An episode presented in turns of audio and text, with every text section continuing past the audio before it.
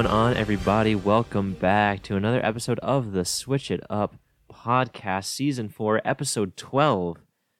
My name is Tyler, joined as always by my co host, Colby. Colby, welcome to the new year of our Lord 2023. How are you Yeah. doing on this this fine January day? Yeah, happy new year to you and everyone at home listening.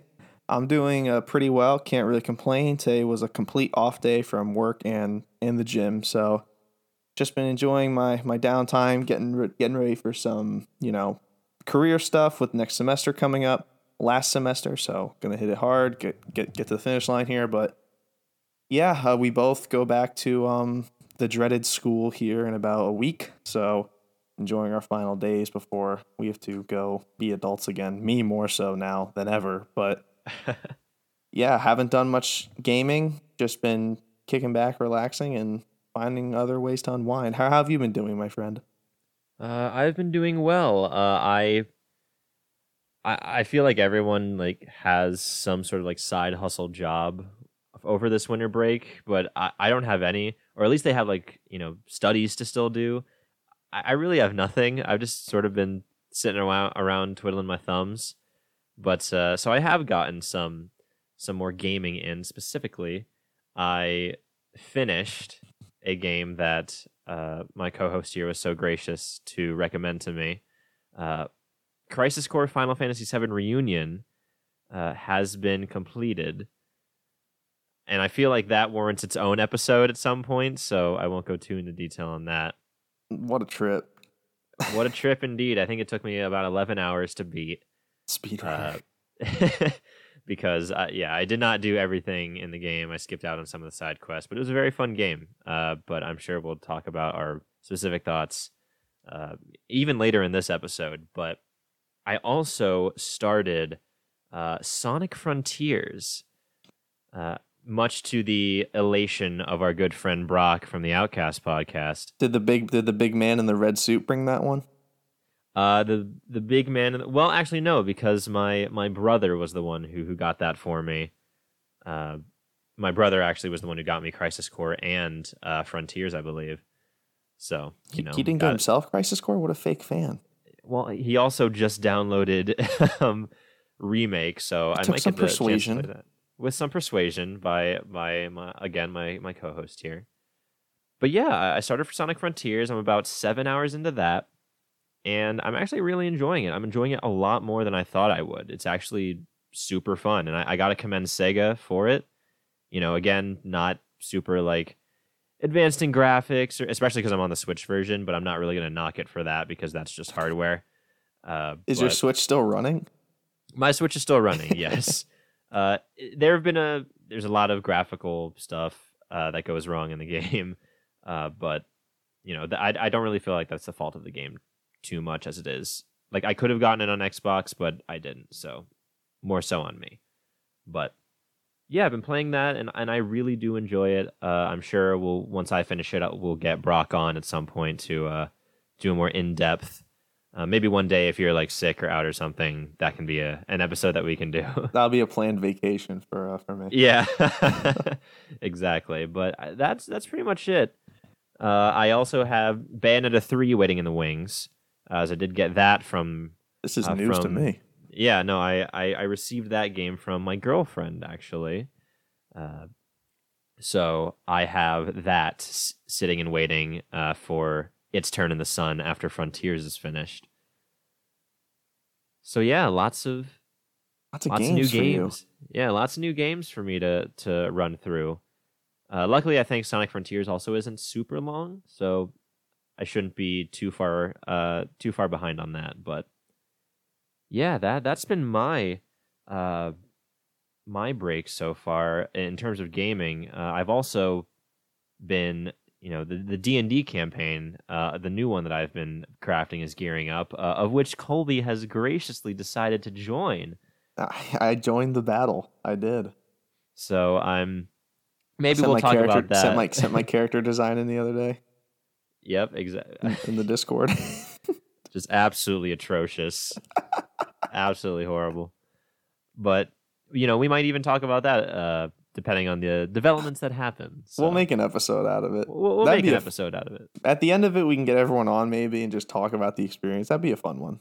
I think that would. Yeah, I'm I'm excited to get going. How we Uh, torment you over the next several months. I am scared of your gr- so for context real quick before we get into the episode.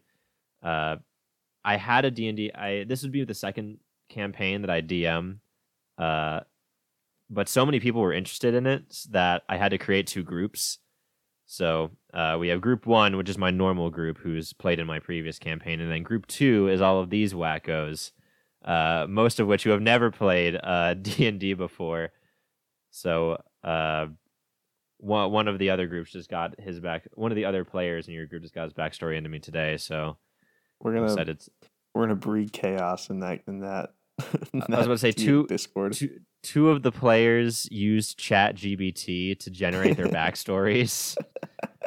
so They're not trying very hard. I sent in a very eloquent, No, and you- detailed backstory. yeah, no, you you knocked it out of the park. You definitely set the standard. But uh, I'm excited to get it going. That'll probably start some point when I get back to school. And based on everyone's schedules, it's looking like it'll be a pretty stand like a pretty uh, well scheduled one. Uh, knock on wood, of course. But anyway, you're not here to talk about D and D. You guys are here to listen to uh, the long-awaited Switch It Up Awards 2022 edition. Colby, when was the last time we did one of these? Was this because I think we skipped a year? Is this two years ago? we skipped last year after saying we were going to do it, but um, yeah, this is the second. Might be, might be first. One and a half. This is the one. This is Switch It Up Awards one and a half, uh, 2022. We're here to put a, a, a bow on the year. Um, a very big year for the gang here at Switch It Up. Um, we'll get this out of the way quick. Um, because on New Year's Eve, 2022, uh, the podcast officially crossed 10,000 total plays, which is just staggering to, I mean, what see. a, what a perfect milestone, right? I To- know. to cross into the the new year with. it really just something else. And we don't really talk about milestones and stuff like that on the show, but 10,000, like, come on, we got to acknowledge that one. Like, that's yeah, 10 that's a like, that's a lot. I went into the app and it said 10.0K. I'm like, God dang, that's a lot of people. But yeah, just thank you so much for, again, the support and for what was a really great year for the show, honestly. But yeah, I mean, I, I don't really know what to say. Like 10,000 is just so many people. So I'm glad that we've been able to have an impact in some people's lives, been able to provide a smile or two, a laugh or two, and um, just be, being able to use this format to talk about something we both love it's just been that's the real joy of it but the 10,000 is just like the the sweetest cherry on top so thank you all so much for the support and our, and your patience with us because we have been very inconsistent to close the year but uh, hopefully we're kicking off 2023 with an episode that you all love so again thank you just so much for that that's just really incredible I mean, what he said. I mean, what else can I really add on to that? All right. Well, again, thank you so much for that. But on to the main event. We are at the. You're not just at our end of the year recap, everyone. Uh, everyone's doing an end of the year recap. You know, everyone, everyone's doing a fantastic job of recapping their years, talking about their experiences, answering some questions from you know the Twitterverse here and there. We're here to do that as well, but we also have tied in our award show with it as well. So pick your finest robes and garments, ladies and gentlemen, because you are at an, an esteemed event, the Switch It Up Awards. We will be recapping our year, like we said, uh, kind of previewing 2023, even though we don't even know what that's going to look like at the moment, even though we are literally going to read a script that says what to say. We still don't know if that is going to yeah. uh, play out the way we hope it is. Uh, we're going to answer some questions we got on the social medias and in- intermittently between the show, and of course, give out some awards. Now, like we said, this episode is in conjunction with our end of the year recap because of the Sloan Bro lawsuit. We took a we took a hit there in the in the funds, so you can blame them. they have the Friday night game cast now, if you remember correctly. But Tyler, um, let's not keep the people waiting. Let's hand out an award. Absolutely, Colby. Uh, I, I think that we just need to jump right into it. Uh, and uh, you know what? I think the first award that we'll give out uh, is the the award for best Nintendo Direct moment of 2022. Uh, 2022 definitely saw a big comeback with Nintendo Directs. Uh, I remember we were recording episodes. Uh, Are they dead? like, like a year and a half ago, yeah, like speculating on the future of directs and, and what the hell is going to happen with them. But uh, it seems like they're they're back. You know, not in their same luster as before just yet. I don't think, but they're they're on the uptick. But uh, yeah, we got some great nominees uh, for for this award. So let's just name them out. Um, so nominee number one is uh, Tears of the Kingdom uh, reveal, uh, not not necessarily the reveal, but the uh, the name drop trailer. You know, the the trailer where we finally got after y- actual years of saying the sequel to Legend of Breath of, or the secret, the sequel to the Legend of Zelda: so Breath, excited. Breath of the Wild, uh, or Breath of the Wild Two. We finally got uh, a, a trailer with some more gameplay plus. Uh, Tears of the Kingdom being the subtitle. And the winner and the winner of, of best Nintendo Direct those are moment all of 2022. those are all the nominees. That was it. That was the only nominee. Like incredible. So Tears of come on up, Tears of the Kingdom. Uh, everyone, round of applause for Tears of the Kingdom reveal name drop trailer for best Nintendo Direct moment of 2022. Really just well deserved. So Aonuma, we'll send that to Kyoto immediately for you to receive. Um, but yeah, uh, what a way to start the night. yeah, I mean, landslide victory, truly by uh, Unanimous, some are saying. yeah. I mean, a lot, you know, tough competition, but I mean, you know, who else was going to take this spot? If we're all honest with each other. honestly. So I, that, what a great way to start the show, and I think we should, you know, that was and everyone's excited, and you know, needs to come down a little bit from from Grace's. I'm sure everyone was very eager to see what would win that award. Uh, not surprising there that Tears of the Kingdom took it home. Great, like you said, staunch competition. But transitioning into our um, 2022 recap a little bit here. Um, a, a lot of a lot more difficulties in your past actually doing the show. If you remember Mhm. correctly, we cut off season three at only 41 episodes. So sorry about that. But instead of our usual 50. yeah. So season three to season four, I think the like pro- I think despite us doing less sh- shows, I think our production and quality of podcast has risen significantly. Would you agree? Yeah, I mean, school and life in general has just made it hard to have a consistent weekly schedule. So, you know, it was definitely a learning curve to adjust to, but I don't know. I feel like that sort of almost it, it's sort of freeing in a way because now we're really only doing episodes about stuff that we really want to talk about or stuff that we've been thinking about for a while and, have confidence that we can put out something really cool. So, if anything, I just think that makes each individual episode more worth tuning into. You know, uh, I was about to say that's my hope as a creator of this. I don't know if that's the actual uh, effect that is being seen out in the field or anything, but I know it's very freeing. It gives us more time to think about it, uh, like think about what we're going to say, uh, and sort of brainstorm a little bit. But also, I think it just is just easier on our schedules, and it makes me feel better about doing the podcast when we actually get to the chance to do it. Yeah, I I complete I completely agree. Like I feel like given that we have no actual set schedule now and it will be that way going forward to preview our 2023 talk here in a little bit.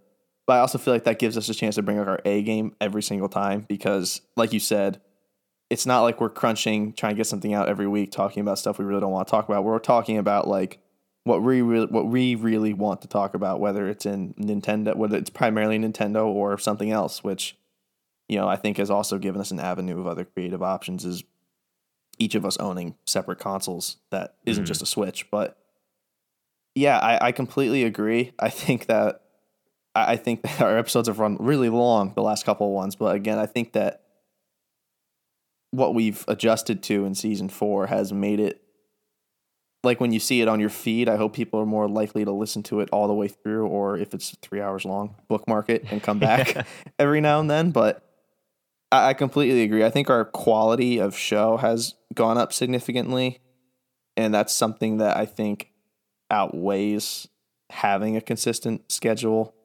Because I think if the product's good, people will tune in no matter what. And if we can keep it on that track, I think we'll be all right as we head into even more uncertainty um, into the new year. But unless you have anything to add, we can move on to um, like favorite memories, like favorite you know talking points, or if anything Yeah. jumps out at you. I mean, we, we were also invited on on a on a few shows uh, We throughout were. the year, uh, sometimes separately and uh, sometimes together. And I, I do think that we have really established our we've established sort of a uh, a reputation for if you invite us onto your episode, it's going to be really really long. I feel yeah, I feel like we're just like you and I are not you you are definitely more eloquent of a speaker than me when it comes to this topic. But I think that we've established a reputation as like if you come on our show or if we go on your show, like we're just gonna have a good time. Like I I don't think anyone's having us on our show to have like deep like mind melting conversations about video games and you know at times we we have that in us but Yeah. I know, I know. At least when we have people on our show, like we just like to have a good time and laugh, and like we talked about Xenoblade's story for three hours, like we just, and, and we loved every second of it. So, Yeah. but yeah, our we do apologize to um, our guests and people who have us on our show if your if your episode runs a little longer than planned. So uh, we ask in advance if you have us on, uh, just just plan that out a little bit. Um, know what you're getting yourself into, but yeah, that, that was a ton of fun. I mean, this year has provided us like the chances to meet so many great shows that we've had on and have yet to have on, and just mm-hmm. being a part of discords and that's the thing I'm probably most like thankful for and reflective on is like just how many people we've met this year. Like so many, so many cool people in our little podcast community, our little podcast nook and cranny. It's just been, it's been a lot of fun talking to them. It's been a lot of fun having them on the show. It's been a lot of fun just getting to know them. So uh, everyone know out, everyone out there listening knows who they are. So just thank you for uh, really accepting us because we are comfortably like the youngest people in Yeah. our inner circle. So it's been really cool to see everyone just accepting and cool with us and not run not running us out of a house of home when we have a bad take just because we don't quote unquote fit in. But that's definitely been the most rewarding part for me this year. Yeah, I mean, we've learned a lot from these people. Like I, like we came in and th- there's so many high quality shows, so many people with, you know, different different discussion types, but you know, we we've collaborated with them all and have had such good chemistry.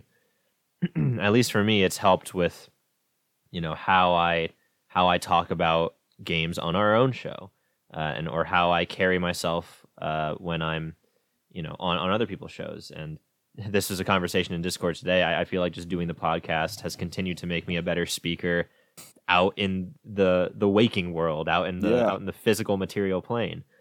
So uh, I don't know. I think my favorite memory was, I think my favorite singular memory was probably the Xenoblade episode, honestly, because just yeah, I mean that that that was just for both of us just so long in the making. like it's uh, we definitely have episodes that went on for hours and hours and at the end i did not feel super great about it because it's hard even to be engaged you know for even if you're creating the product it's hard to be engaged in something for for that long. But for xenoblade i just felt like we all i personally i can speak for myself i was i felt like i was just super engaged. I the time just flew you know what i mean? Like i didn't even realize mm-hmm. it had been three hours until we were done. So it was just a big episode. It was great having Eric on. Um, e- emotions were high. It was it was a good time, and it, it was a long time in the making. Probably one of our more planned out episodes that that we've done. Oh yeah, for sure.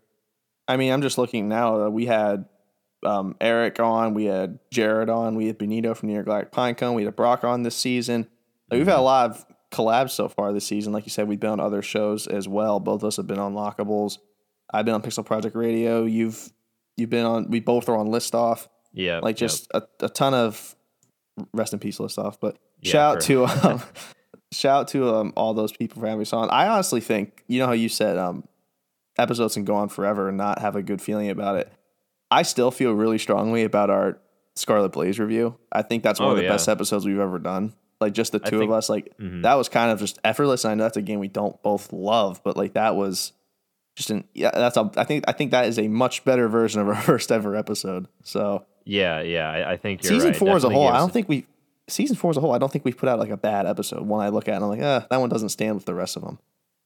Yeah, no, I I just had a really good time this this season this season so far, or like with uh with season four, I've definitely felt more confident in in everything. And and you, we gotta you know give it up for my co-host here, editing every single one. I I edited a few when he couldn't. You know, I edited the one I did with Brock on on the whole Hellena Taylor Bayonetta uh, incident in voice acting, but but yeah, Colby here is just uh, an an editing uh, monster at this point. So, uh, but yeah, that, that's all Thank- I wanted to say. Thank you. I'm diving. I'm diving into my pr- my secondary profession as a producer. So Um, of course. with the sappy 2022 talk out of the way, and there's more to come. So don't worry if you're into that kind of thing. Let's move. Let's give out another award. What do you, What do you say? Uh, I'm all for it. Let's go. All right, who's ready to have their eardrums just absolutely melted by the songs that are coming up here? Because we have best track in a game we played this year. Now that we're actually giving out actual awards with actual nominees, the nominated games that can actually win the award are games that came out in 2022. Honorable Correct. mentions are games that we just played this year. So for me, uh, Seven Remake, God of War, uh, those are all honorable mentions. They will not be in the running to win an actual award. Tyler, same thing with him because he has a couple that he didn't play, that he played in 2022 but did not come out this year. So here we go for best track. You want? Let's start with honorable mentions. Yeah. Uh, honorable mention for me. Uh, I'm calling an audible just because I want to play it in the episode. I honorable mentioned "Flowers Blooming in the Church" and "Hell House" from Final Fantasy VII Remake.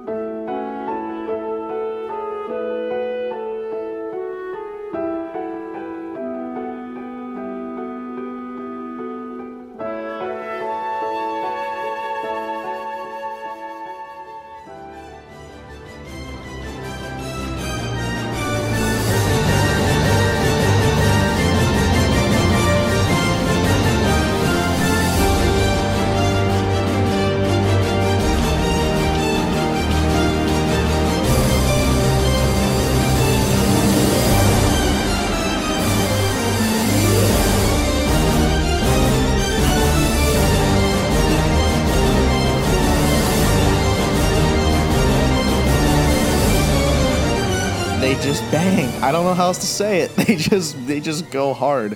It was originally only um, the former, but I had to include the latter just because I want to play my favorite part. It, it, it's our show. Damn it, we can do what we want. Yeah. But yeah, I mean that entire I could nominate that entire soundtrack, and I can just put an eight hour part of just you you all listening to the soundtrack into this episode right now, and wouldn't feel bad at all. But yeah, I any remake, any like remix or retelling of Aerith's theme is just one I'm going to listen to, and this one I happen to like the most. It plays during a very, you know, pivotal moment in the game. I say when you're escaping the church, jumping on the rooftops when Cloud and Aerith meet for the first time, and then the Hell House is just like it's a party.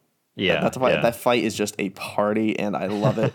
I've done it so much on hard mode, and like that's the section of the game I've replayed the most, like fighting the Hell House, because at when you first fight, it's by far the hardest fight in the game because it has so many gimmicks, but just a super freaking fun part of that game, and a, a game honestly I can talk. For, you all know I can talk for hours about it, but Mm. yeah, those are my two honorable mention nominations. So Tyler, what about you, my friend?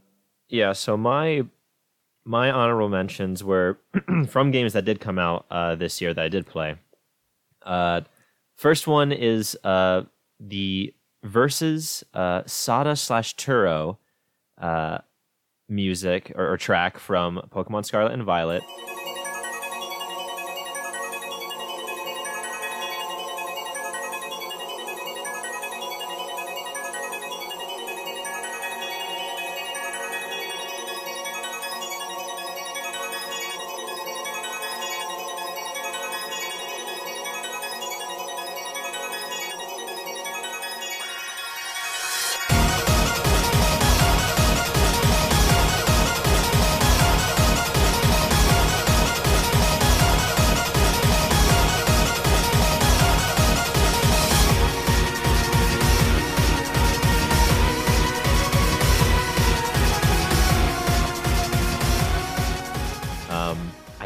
Long enough to talk about spoilers.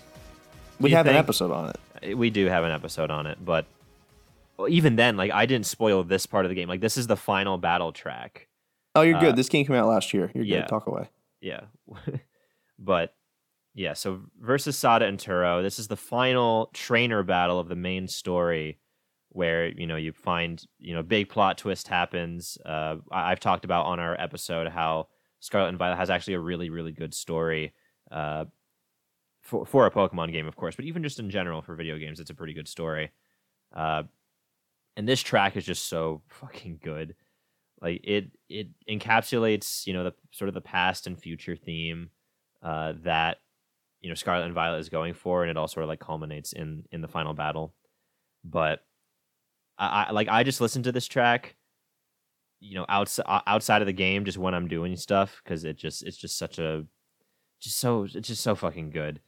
Uh, it, it really captures the like the stakes of the battle and just how batshit insane uh, all the events of the last like 30 minutes of gameplay have been uh, and just encapsulates it perfectly into this uh, pivotal battle. So I'm not Uh, gonna lie. I already, I already downloaded your honorable mentions, and both of these songs I listened to, and I was like, these go crazy hard. yeah, no, Especially the next one. Oh my god. yeah. So the next one we'll move on to. I wish I could nominate every single uh, track from this game.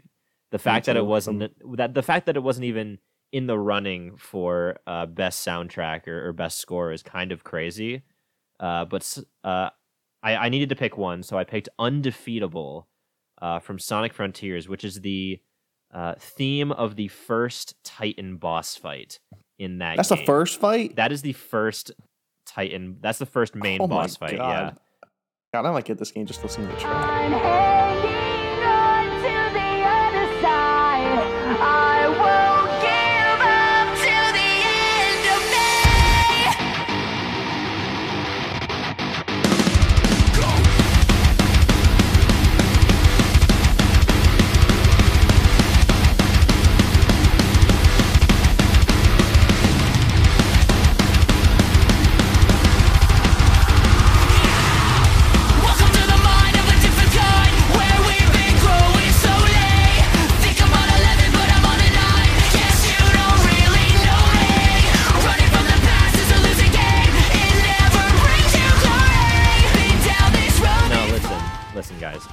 Even if you don't, like, we've. I'm pretty sure the argument's been made every single time this one of these games come out. Sonic really cannot do music wrong. It always slaps on the music. Even the worst games have banger soundtracks. Frontiers soundtrack is insane. Like every single Titan boss fight has a a vocal track, like a vocal rock track, and I I wasn't originally planning on to get the game, so I sort of like, but I still wanted to know about the game, so I like watched playthroughs, I watched stuff. I cannot imagine what it could have been like to play the game for the first time completely blind and hear that track come in during that boss fight. Like I would have my jaw would have been on the floor. And I have like all of these Frontiers boss tracks in my workout playlist. Like they are they are in there. They were in I there added undefeatable to mine. Okay, listen, Colby. Well, now now that I know you're interested, the other Frontiers ones that I have on here, Break Through It All and Find Your Flame, uh, are like the exact same thing. They're just super like Bangers. like pump your spirit up tracks. Uh, which it, it just it's absolutely perfect for Supersonic, just beating the hell out of these gigantic robots. It's it's fantastic. So All right, I'll I'll tune in.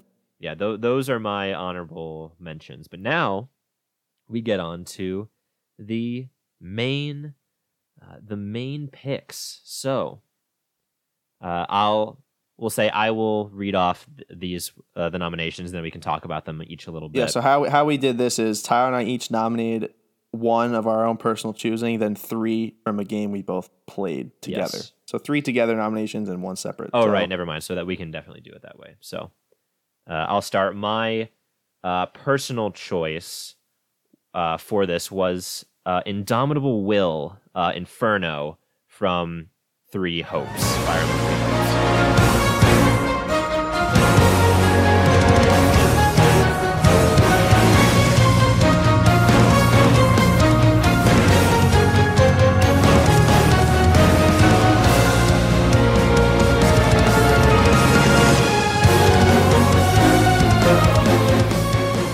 Three Hopes remixed pretty much the entirety of uh, the battle tracks from Three Houses. Some of it worked, some of it doesn't. It's more of a hardcore rock uh, version of most of these tracks. Warriors. Fits the Yeah, I mean, yeah, it, it fits the Warriors theme, but goddamn, Indomitable Will just slaps the hell. It easily the best battle track in the game, I think. Just, I think it Uh, plays yeah, I when you think- fight. I think it plays when you fight. I, I think there are a few instances where it plays, but I remember a fight against Dimitri where this was playing. I think it was in the Scarlet Blaze route that I was playing it, and God, it was just so. It felt really cool because the fight with Dimitri lasted for a while. He was a tough boss in that one encounter, and just the the music it's just made such a cool memory to have. And yeah, that's that's Three Hopes. yeah, I Oh wait, I completely- shoot. I forgot that wasn't the one that I. Uh, sorry, the one that I nominated myself was on the next page, and that's the last thing. that's That okay. there. So three. So Indomitable Will. We, I was about to say we nominated that one together. Yeah, we, both nominated that one together. My bad. Yeah. That I agree with you. That is probably the best remake remake battle track. I love Between Heaven and Earth. I think the original's better. Yeah. I like that that that was really the only one in the running. I think Chasing Daybreak. I don't remember, but I love the original Chasing Daybreak. Like nothing could really ever top that. Of course. Indomitable Indomitable Will from Base Three Houses. Like it's good, but I think it's a lot better in this one. Uh, do you want to read your actual nomination now? Your here- personal one. now now that I've yeah, we probably should because the last the, the two other ones that we nominated together have to be the last. So uh yeah, the actual one that I nominated myself was uh from Dying Light 2, uh, which, you know, I am pretty much the de facto uh preacher for this game. Uh it's called The Last Parkour.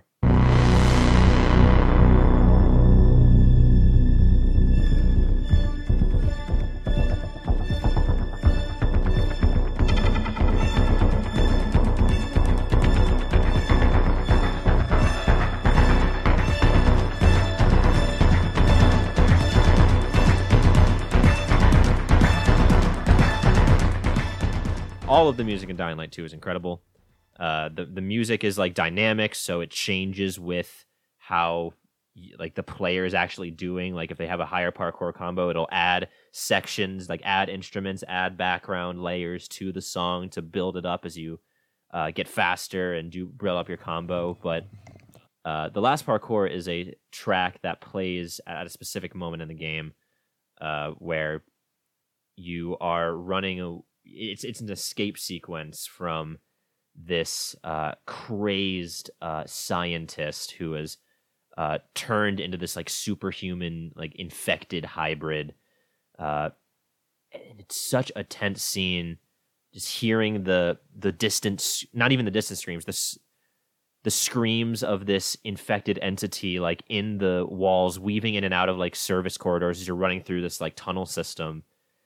And it's just it feels like it should be a movie trailer uh song. Like it's just it's so good. I have that on my workout play- playlist too. It really helps uh, get my blood flowing especially when i'm running. Every single dying light 2 track is a great running track so uh, all you cardio lovers out there put that on there. But uh, yeah dying light 2 last parkour that's my nomination. That's my real nomination that was for me. Colby how about you? Since i've been i've been talking for a while All right, my real nomination uh, for best track. I gaming up best track in a game I played this year. Kind of cheating because this is a remake, remaster of a game, but I chose Price of Freedom from Crisis Core Final Fantasy VII Reunion.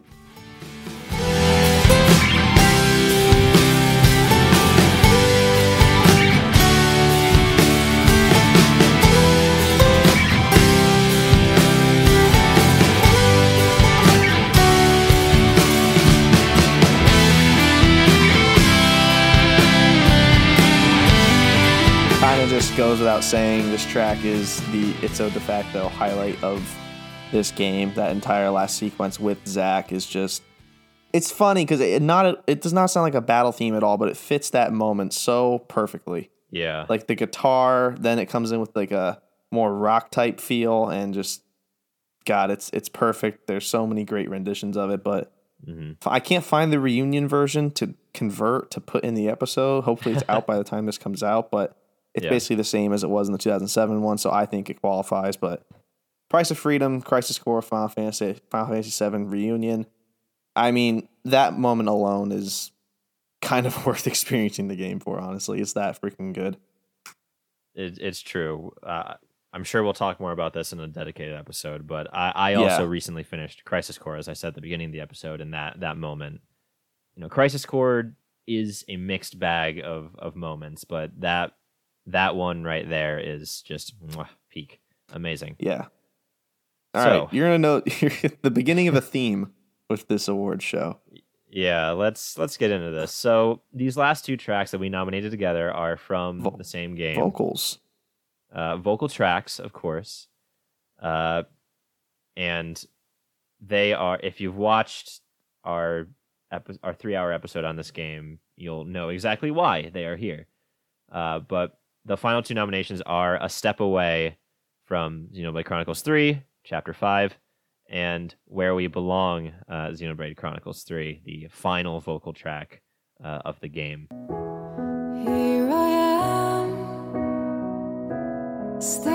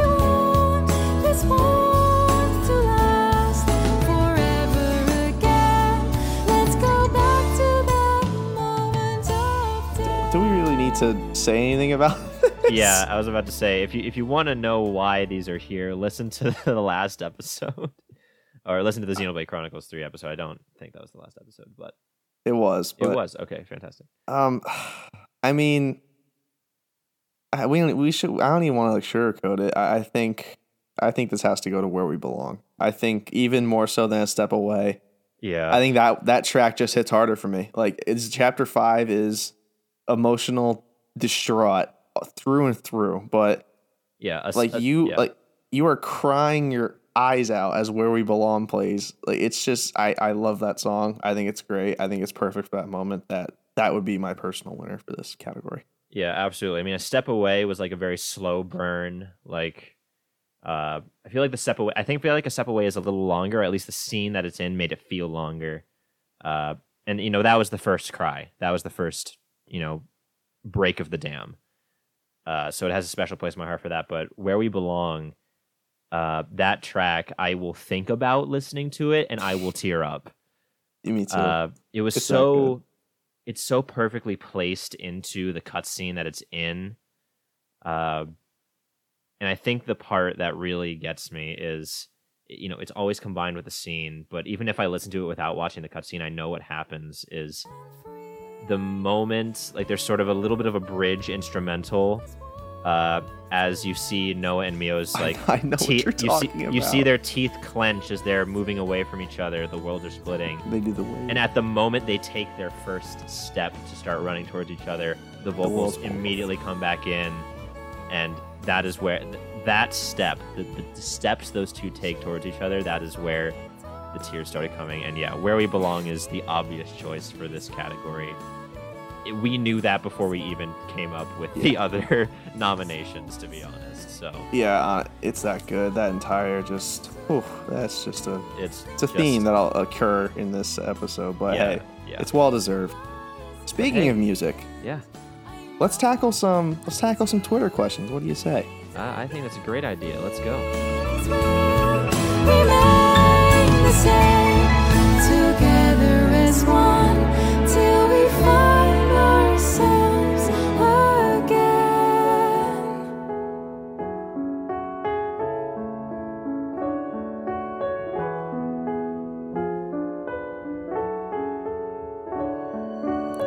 My first, or not my, sorry, our first question comes from the guy who might have started this entire little community. Um, the the non the host of a non video game podcast, Mikey Tabletop, a dear friend who, God, almost a year ago at this point, set up the Mario Kart game night that brought a lot of us together. So, Yeah. Mikey, we are forever in debt for you for that. But he asked favorite album of the year 2022, followed by favorite album from the year you were born. Uh, again, Mikey, thank you for the question. Thank you for your support. It's been great getting to know you, and thank you for really stringing the web together, all of us meeting. But Yeah, about your question, I, neither of us uh, listen to music on that kind of level to like have favorite artists and or albums. I actually did research for this question, and I just don't like. Man, I don't know. Um, all that said, my favorite album from this year was definitely Xenoblade Chronicles Three. What about you, Tyler? Uh, so I didn't want to be a complete, you know, cop out for this, uh, and say a video game soundtrack, even though that does comprise a lot of what I listen to, uh, just because that's just the type of music that I like. But yeah, I don't have one from my my birth year.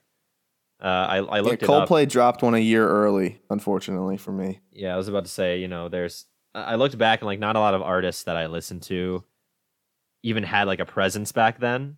So, but uh, an artist that I discovered this year uh, goes by the name Loveless. Uh, I've been listening to his songs. What what what's up, Colby? Did Genesis write this track? No, I, I, I, oh, you know what? I didn't even realize about that connection until you just said that. Uh, thankfully, no, it is not written by Genesis thank of, of Final Fantasy Crisis Core.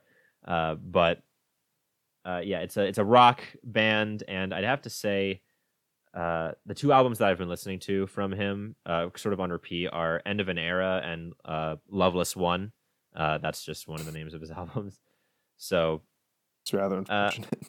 I'll go with I'll go with Loveless One. Loveless One is longer, so I can listen to it, uh, you know, track for track on like a on my car rides or, or walks wherever I'm going. So that's a new artist that I discovered this year, and I, I really like their music. So for for this year, definitely. Uh, oh wait, did Loveless One come out?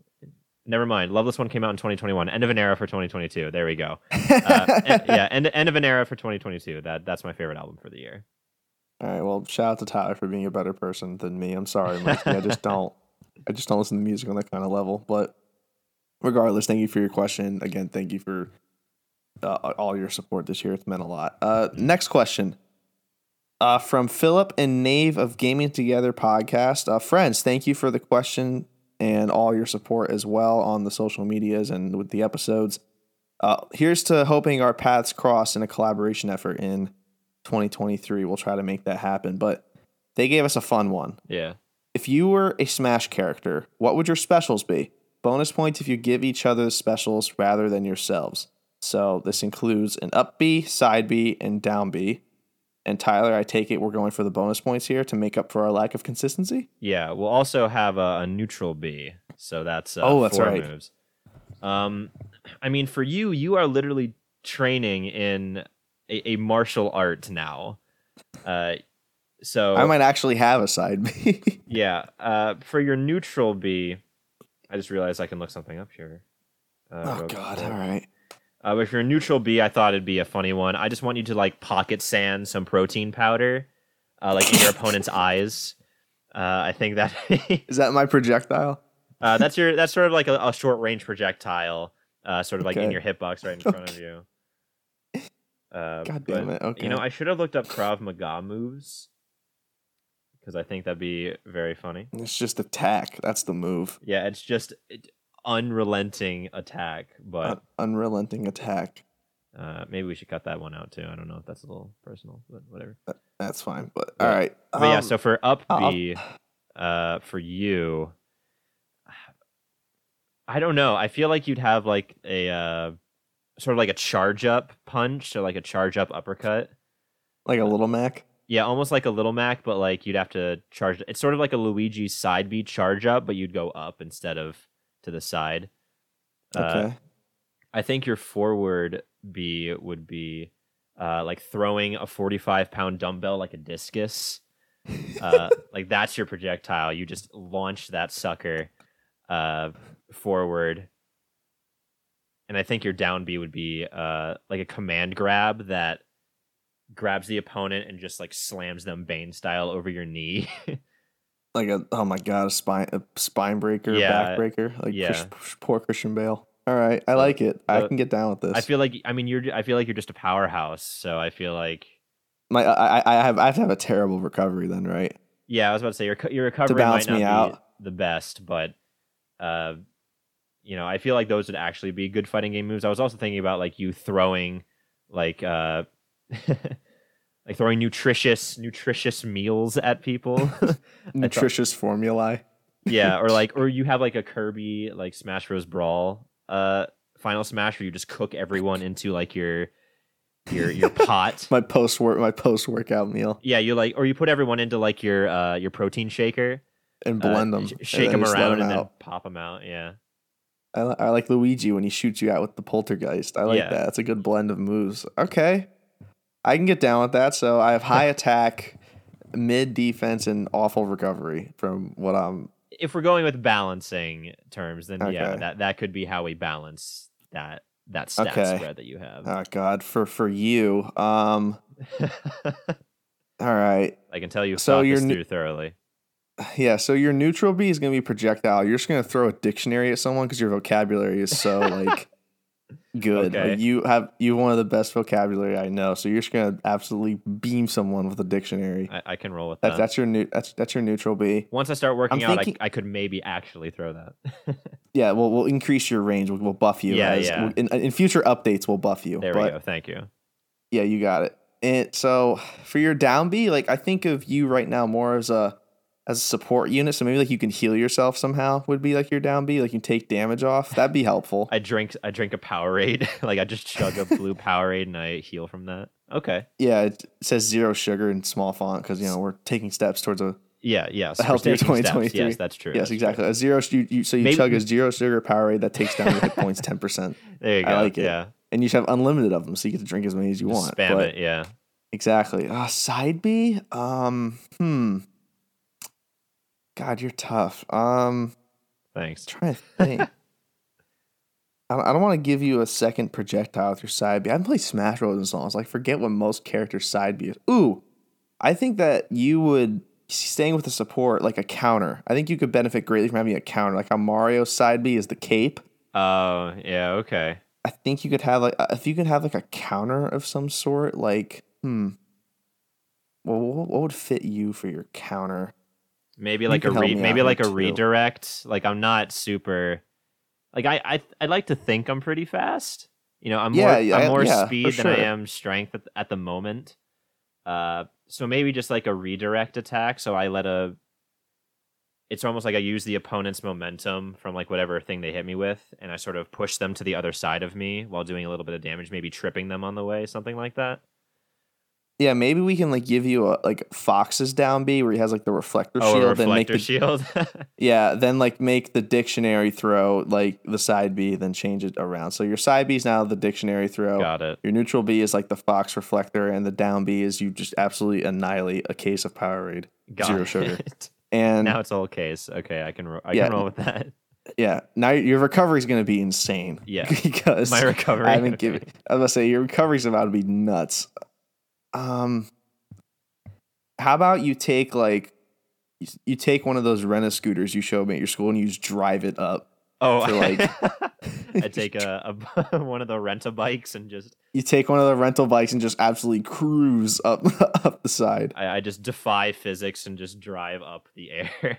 Yeah, and if you catch someone, you can like hit them with the back of the like turn the bike and hit them at the back of the wheel, like Oh, a, like a be- Tony Hawk pro skater move. That'd be pretty good. Okay, maybe I can have like Or you- nitrous boosters on the back of the the bike that shoots me upwards. Yeah, and your and your final smash is gonna be you change into the Nittany Lion mascot, put him in like the T-shirt cannon, and just launch him off the stage. Okay, that's pretty You- good. I like that. you can get you can get behind that. Yeah, no, I can get behind And then, that. That and then like after you shoot it, you do like the Nittany Lion like split where he just goes nuts and just bam split just for show. uh, I've always wanted to wield a uh, a t-shirt cannon, so that that fits. I, I'm down. There you that. go. Okay, All good, right. good. Well, there we go. Okay. Thanks for the question. Um, yeah, you, you thank you, Philip and Nave. Again, here's to hoping we cross paths in, uh, this year. But Tyler, what what do you say uh, we we get back into the um, the awards? And for this next award, we actually have a special presenter. so I think we should just let him come on stage and, and announce the award. What do you think?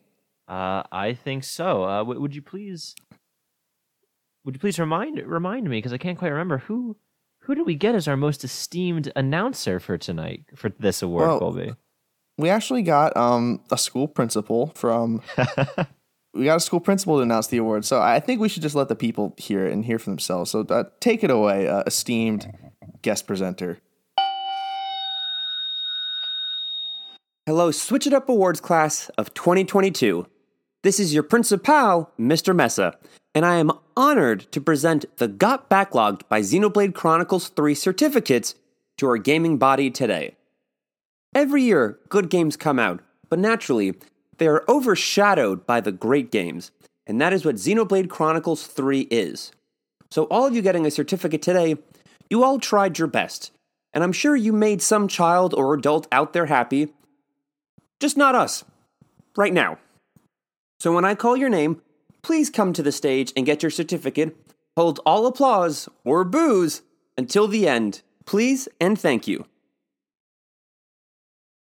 Neo, the world ends with you. Dragon Ball Z Kakarot. Spirit Farer. Deltarune. Bayonetta 3. Bayonetta 3? Didn't Bayonetta 3 have that Hellena Taylor th- still made the li- Okay. Bayonetta 3. Final Fantasy 15. God of War 2018. God of War 20 That's not on the list, is it? Also, the, the 2018 one? The 2018 one made the list? Okay. And Splatoon 3, the main story.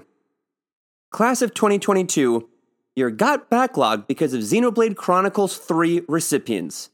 You may now promptly leave the ceremony. Thank you. I thought, I thought this was the Nintendo. Okay, whatever. All right, let's give it up for Mr. Tabletop. Thank you very much for coming through and giving out the a big award, the Backlogged by Xenoblade Chronicles 3 award. A lot of recipients this year. you know it it's uh it's a it's an important it's important that we give uh recognition to such games in this in this time as uh you know Xenoblade 3 has it's one of its few downsides is it requires a lot of time and the games who sacrificed whose sacrifices will not be forgotten we salute you for for staying on the sidelines while we finish Xenoblade Chronicles Exa- 3. ex- exactly. And some games have risen from the ashes. Like I beat Final Fantasy 15. You own Bayonetta 3 now. Yeah. Like some games have proven they can make it out alive, but uh, we honor those who have fallen We in the year honor the 2022. And yes.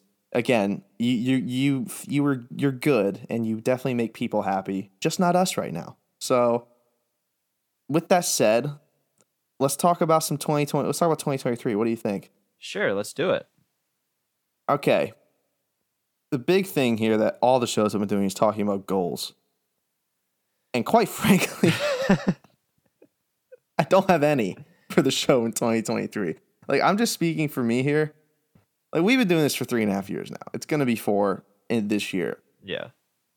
I kind of just think the show is what it is, and I'm really happy with what it is. Like we have, I'm I'm perfectly content with the audience we have. We have people we interact with on social media. We are in we are in discords and chats with other podcasters that we get along great with.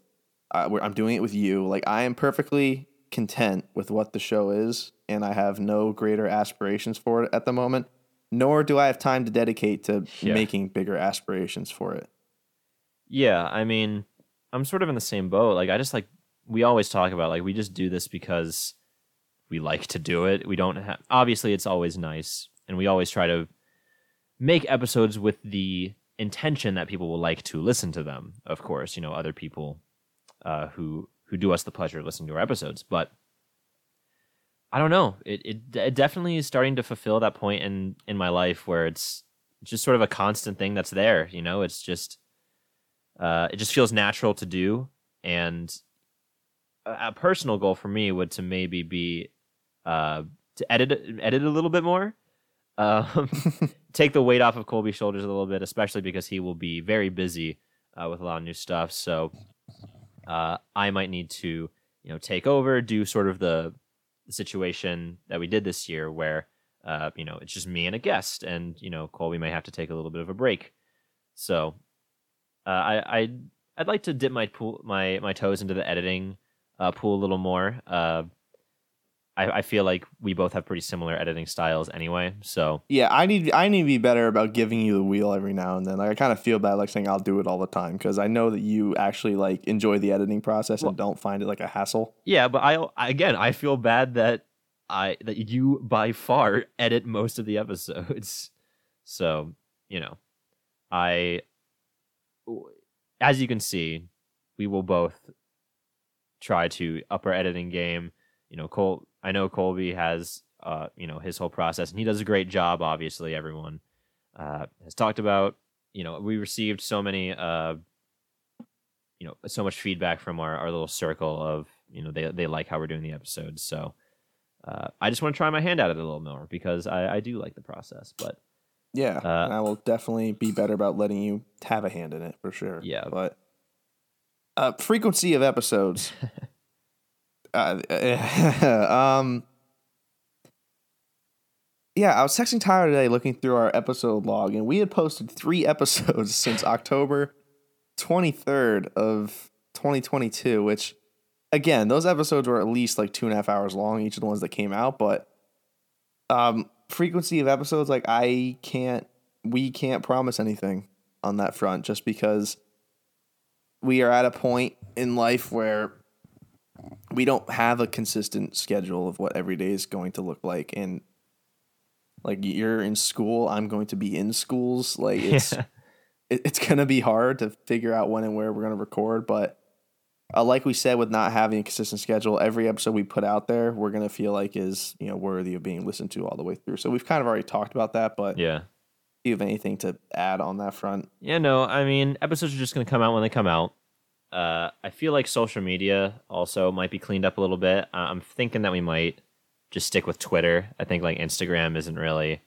Uh, this is on me partially because I am just bad at social media, but uh, I feel like the Instagram isn't really doing a whole lot, and I think Twitter for ho- however longer it exists, you know, if it does crash and burn with the whole thing that's going on, we'll pivot obviously. But you know, Twitter is where like we got so many questions uh, after we put that tw- like way more than we thought we were going to get when we put out the the call for this episode. So I feel like streamlining streamlining that and like tying up loose Yeah. ends a little bit with the things that we just don't pay too much attention to will be a little better on both of our minds going forward. So yeah and like instead of dedicating that time to the instagram we can like make graphics for the twitter like cut promos for the twitter like really yeah, put our all into that and i've kind of turned that into a a mini ship post account in recent memory but you know what i think that's on brand for us i think I that think you know just yeah. typing typing in the lowercase having fun with it i think that's that's our that's our brand these days so again we're just we're, we're the fun podcast these days and that's exactly what we're after we're having a good time we absolutely Yes. try to be. we're gonna. I, I feel like we're doing really good on the guest front lately. We're gonna keep that rolling into next year. We already have a couple slots lined up for some games, so we'll keep mm-hmm. that going.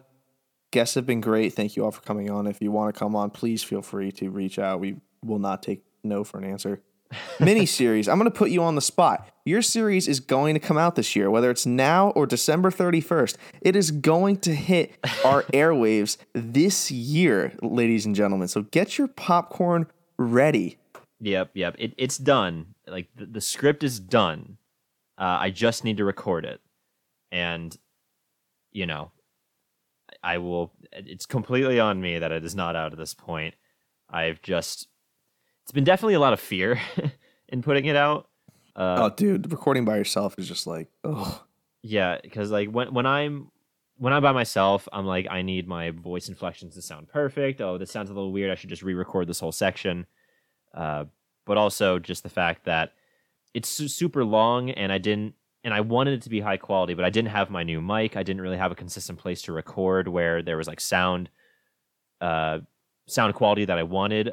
You know, besides me going and renting out, not renting out, but like scheduling an appointment with, uh, going into my uh, commons area in the in my college's library, sort of like the information commons is where I went to, but that's only limited time, and I feel like then I'd be rushed, and you know, a lot of anxiety going into it. But uh, I will absolutely. I this is my promise. This will be a New Year's resolution for me. In addition to uh, working out more, is getting this, getting at least the first episode of this miniseries out uh, by sometime in this year. okay.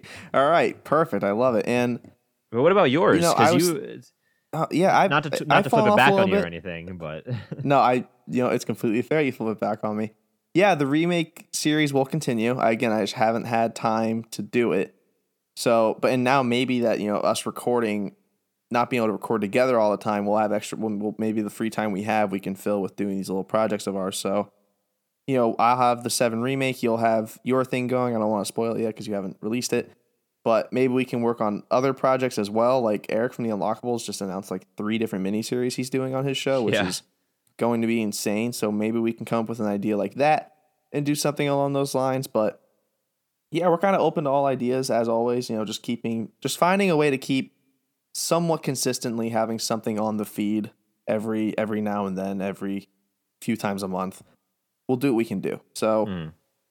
that's really it for 2023. Uh, uh, a lot of loose ends, but that's just kind of we're kind of flying without a map here. Yeah. going in this year, just too much is going on.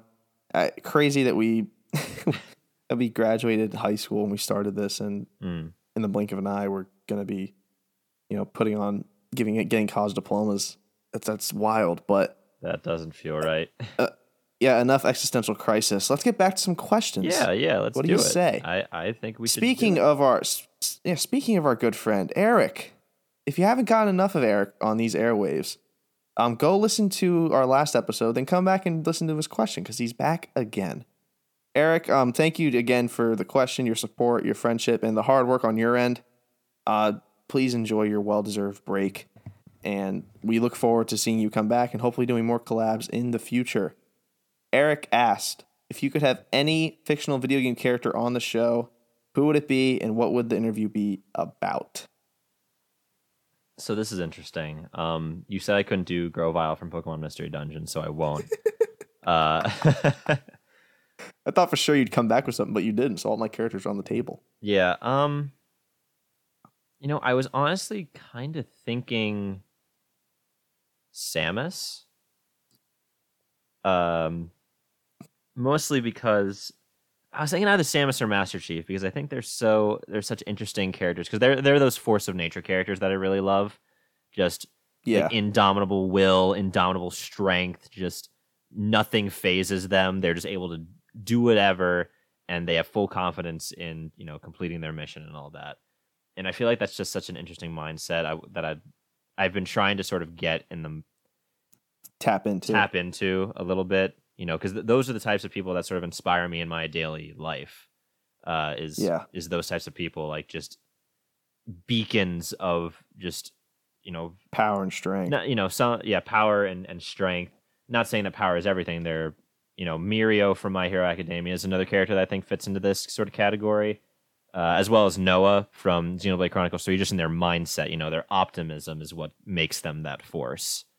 Uh, both being, of course, incredibly strong themselves, but it's more their uh, what they leave onto others that makes them that unstoppable, uh, indomitable force of will. So, Yeah. uh, probably Samus or, or Chief, because they don't talk too much. So I think it would they would have more interesting insights than say someone like Noah, who we basically know everything about his sort of mindset there. So Yeah. S- Samus or Chief would probably be my my go to there. I I took this answer a completely different route. Mine's more uh, for laughs, as I'm sure you could have guessed. Of But course. my first answer was chapters 13 through 16 Dimitri from Fire Emblem Three Houses. Okay, yeah, that makes sense. I Just like to get his opinion, his true opinion on everything going on around him. Um, yeah, just God, that would be just him yelling into the microphone the whole time would be insane content for the show. yeah, Like, just that'd be incredible. Like, or or it could go horribly wrong because when you talk to him in the chapel, he just doesn't say anything to you. So this would be either the best interview ever or the worst interview ever. But hmm I think that'd be interesting. Like asking asking him like, well, what does it mean to like actually like wh- what are you actually trying to accomplish here, Yeah. Like besides just crushing Edelgard like a like a volleyball, what are you what are we going for here? And my second answer, and I'd only have one. I would only need one question for this next person because we could talk about this for hours. And it it's it's Kirby. Oh, And I would ask sake. Kirby, what is it like to be you? And I feel like we could just talk for hours about his life. Oh my fucking god. I I'm not sh- see that's dangerous because I think there's the possibility that you just never stop talking about it. Like if Kirby went on the Howard Stern show, they'd still be recording. Yeah, like Like, they would still be talking. like that would be a days long broadcast for sure. Think of how many listens we get though if we interviewed Kirby. Yeah, right. I like that would be That'd the be most great. listened to podcast on on the airwaves if we did that. Uh, so I, how could you not like his life is so interesting. Just he lives in a cute place. He is he lives he's in a cute environment. It's a colorful environment, but he faces natural disaster and destruction every time he gets out of bed, Yeah. and he saves the day every time. Yeah, like it's no big deal. Like he he's like look, I talked about force of nature characters. Like that is literally Kirby canon that he is a force of the universe. Like when you copy someone, like does it hurt? Like how is that process? What's that like? Like Yeah, like when you swallow a whole dude with a sword, does it hurt going down?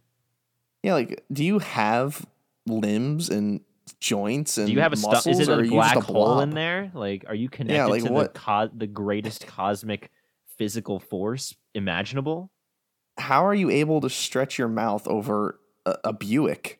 Like how is that possible? D- do some and does then the, dry. does the rust give you like tetanus? Yeah, and then how do you drive it? Your arms are tiny. I think it's with his tongue. Like he just uses his tongue to get on the steering wheel. He, does he have a tongue? Does That's ha- another yeah. question. Look at yeah, how many questions could we ask this guy? Like Kirby, Endless question. he's the most uh, he's the most unknown entity in. Like I feel like we know more about Link than we do Kirby. Oh, for sure. He Kirby is the most interesting man in the world. Like he's the personification of those fucking commercials. Of the Dos Equis commercials, Yeah. it's just Kirby. Yeah, it's just him. Maybe that'll be the that'll be the picture for this episode. Is Kirby and the Dos Oh, Equis for commercials. fuck's sake. All right. Well, I think I feel like I feel like we nailed it on the head I there think with so, Kirby. yeah. So, Eric, um, again, thank you. Please enjoy your break, and we look forward to all the great stuff you're going to bring to the Unlockables in 2023. And we will dive into one more here before we get back into the awards from Aaron and Tommy of the Superpod Saga. Gents, thank you very much. Here's to a wonderful year, both for you guys individually and on the show. And again, just like um, the gaming together with Philip and Nave, we hope to cross paths with you in 2023. Lots of time left to do it. Let's get something done. Hmm. They said an anime question, so right away I'm off. I'm behind the eight ball. if you were a character in JoJo's Bizarre Adventure, what would your stand power be? Bonus points if it's absolutely nuts and complex as shit. That's word for word. So, okay, I looked up. We've been recording for about an hour now. I had to look up an hour and five minutes ago what a stand power was, but I've also had time when you were talking to think about my stand power, and I think I have it. Okay. So, to my understanding, a stand power is like a lot like a persona where you summon an entity that you can control, but you're also in control of yourself, Yeah. and it just basically gives you buffs or debuffs or stuff like that. Mhm. Right? Is that am I on the right it, path? it can also like like sometimes some of them is just like a punt like they they fight for you. I think Dio's, which is like the main villain of uh of one of the parts of JoJo's, uh his like stops time. So okay. uh and some and I think I don't know what Jotaro Divine Pulse. I don't know what. Jotaro's is, but it just looks like it punches really fast. So Okay. you know, it can be all sorts of crazy shit. So you, for my Smash character, you made me more of like an attacker type of character. For this, I'm going to be a support character. I'm going to draw attention away from my teammates. Okay. And by doing that, my stand power is going to be I'm going to summon the rock, Oh my god. and he's going to go on IG Live, and we're going to crush a cheat meal. And everyone's just going to have to watch because those get millions of viewers every time. And while everyone's watching that, you guys can go accomplish your mission. So can I follow follow up question? Uh, yes. Is your stand the rock, or is your stand a separate entity that summons the rock? Both. I I can only have one. I mean, I guess that makes it complex. Like that's a that that's complex as shit. So I guess that is that that fits the bonus point criteria. So, So my so my stand is the Rock, and he'll be recording us. And then my entity is also the Rock, and we're he is eating a cheat meal Okay. with me after a workout. So the Rock's recording, the Rock is eating, and I am also eating, and that's my stand power. And those get millions of views. So right away, everyone's Instagram pops up like the Rock just went live. So everyone goes to watch, and it's just me and him housing at a hundred piece nugget while you guys go in and do accomplish your task. so I think it's great. So let me ask: is, is there any like almost like hypnotic pull, like supernatural hypnotic pull to these videos, or are you just relying on the natural like fan base and draw of the rock? I am relying. Such a good question. I am relying on the person that we are fighting is one of the. Hang on, I'm getting the exact number. Is one of the 356 million people that follow The Rock on Instagram. Okay, so not an a non-zero percentage of the population you would be aptly prepared to fight yes. or to assist us in fighting. Yeah, like if we are in like if we are in a spot where we need like a get out jail free card, I just summon The Rock, and it gives us time to get out of there. I see. Well, It's gonna take more than a couple bullets to take The Rock down. Like, come on Uh, now. you Like, kn- even if you're probably right. Uh, he probably has some natural armor at this point. Uh, oh, he definitely does. unarmored bonus is a D&D thing. But are there any other specifications to such a power? No, that's pretty much it. That's all I got. I see. Well, I I do hate to, I am I'm really not going to be able to take too much advantage of your opening that you create with my stand power. That's well, we'll So- fight in separate forces. I, I was feeling particularly, you know, money conscious when I was thinking about this. So I decided to go in sort of a Midas touch scenario where my stand, anything it touches, turns into dollar bills. Uh, with a few with a few specifications. So you the thing cannot be organic. So you can't turn a human into money, or like you can't turn like a dog into money. It has to be sort of an inorganic thing, uh, matter. And I figured this would be like not overpowered because you have to get you have to turn something already exist. You have to get rid of something existing in order to, you know, have it transform into money. So you have infinite money, but you sort of have to sacrifice at least some sort of object. The bigger the object, obviously, the more dollar bills it transforms into. But also, like what dollar bills it turns into is random. So it could be anything from it could be a one, a five, a twenty. And it sort of goes by two. sort of goes by rare, a very rare two dollar bill. Yes, uh, but it goes on sort of a gacha system. So it's like you know, there's a a percentage chance of a bill appearing. So you know, the more matter you Okay. convert, the more likely chance you have of bigger bills coming in. But Okay. I also think like it. Sh- yeah, that that's kind of the that's kind of it. I, I was gonna say there might be a size requirement, but it, there's already sort of a, a give and draw with uh, turning bigger things into money. So I guess comboing with you, I could like turn the person's like clothes or like gear that they're wearing or like weapons they're wielding into money. I suppose. Yeah, you dollar could. bills, but th- not much more than that. I, I could disarm them. I could I could slightly un- unequip their stuff in a very over overcomplicated way. Maybe they would be distracted by the money. Additionally, so any other forces that we're fighting with could have a bit a big a bit a bigger opening. Yeah, you can use yours to buy a bigger cheat meal for me and my entity. yeah, can just go a, ham. It's a self we could just have the biggest, yeah, the, distraction. Yeah. the biggest IG live ever. I think that's a great idea. but yeah, sort of a, a Midas touch with money, with sort of a, a gacha system, uh, put in there. That that would be what my stand power is. Okay, perfect. Well, thank you, Aaron and Tommy, for the question.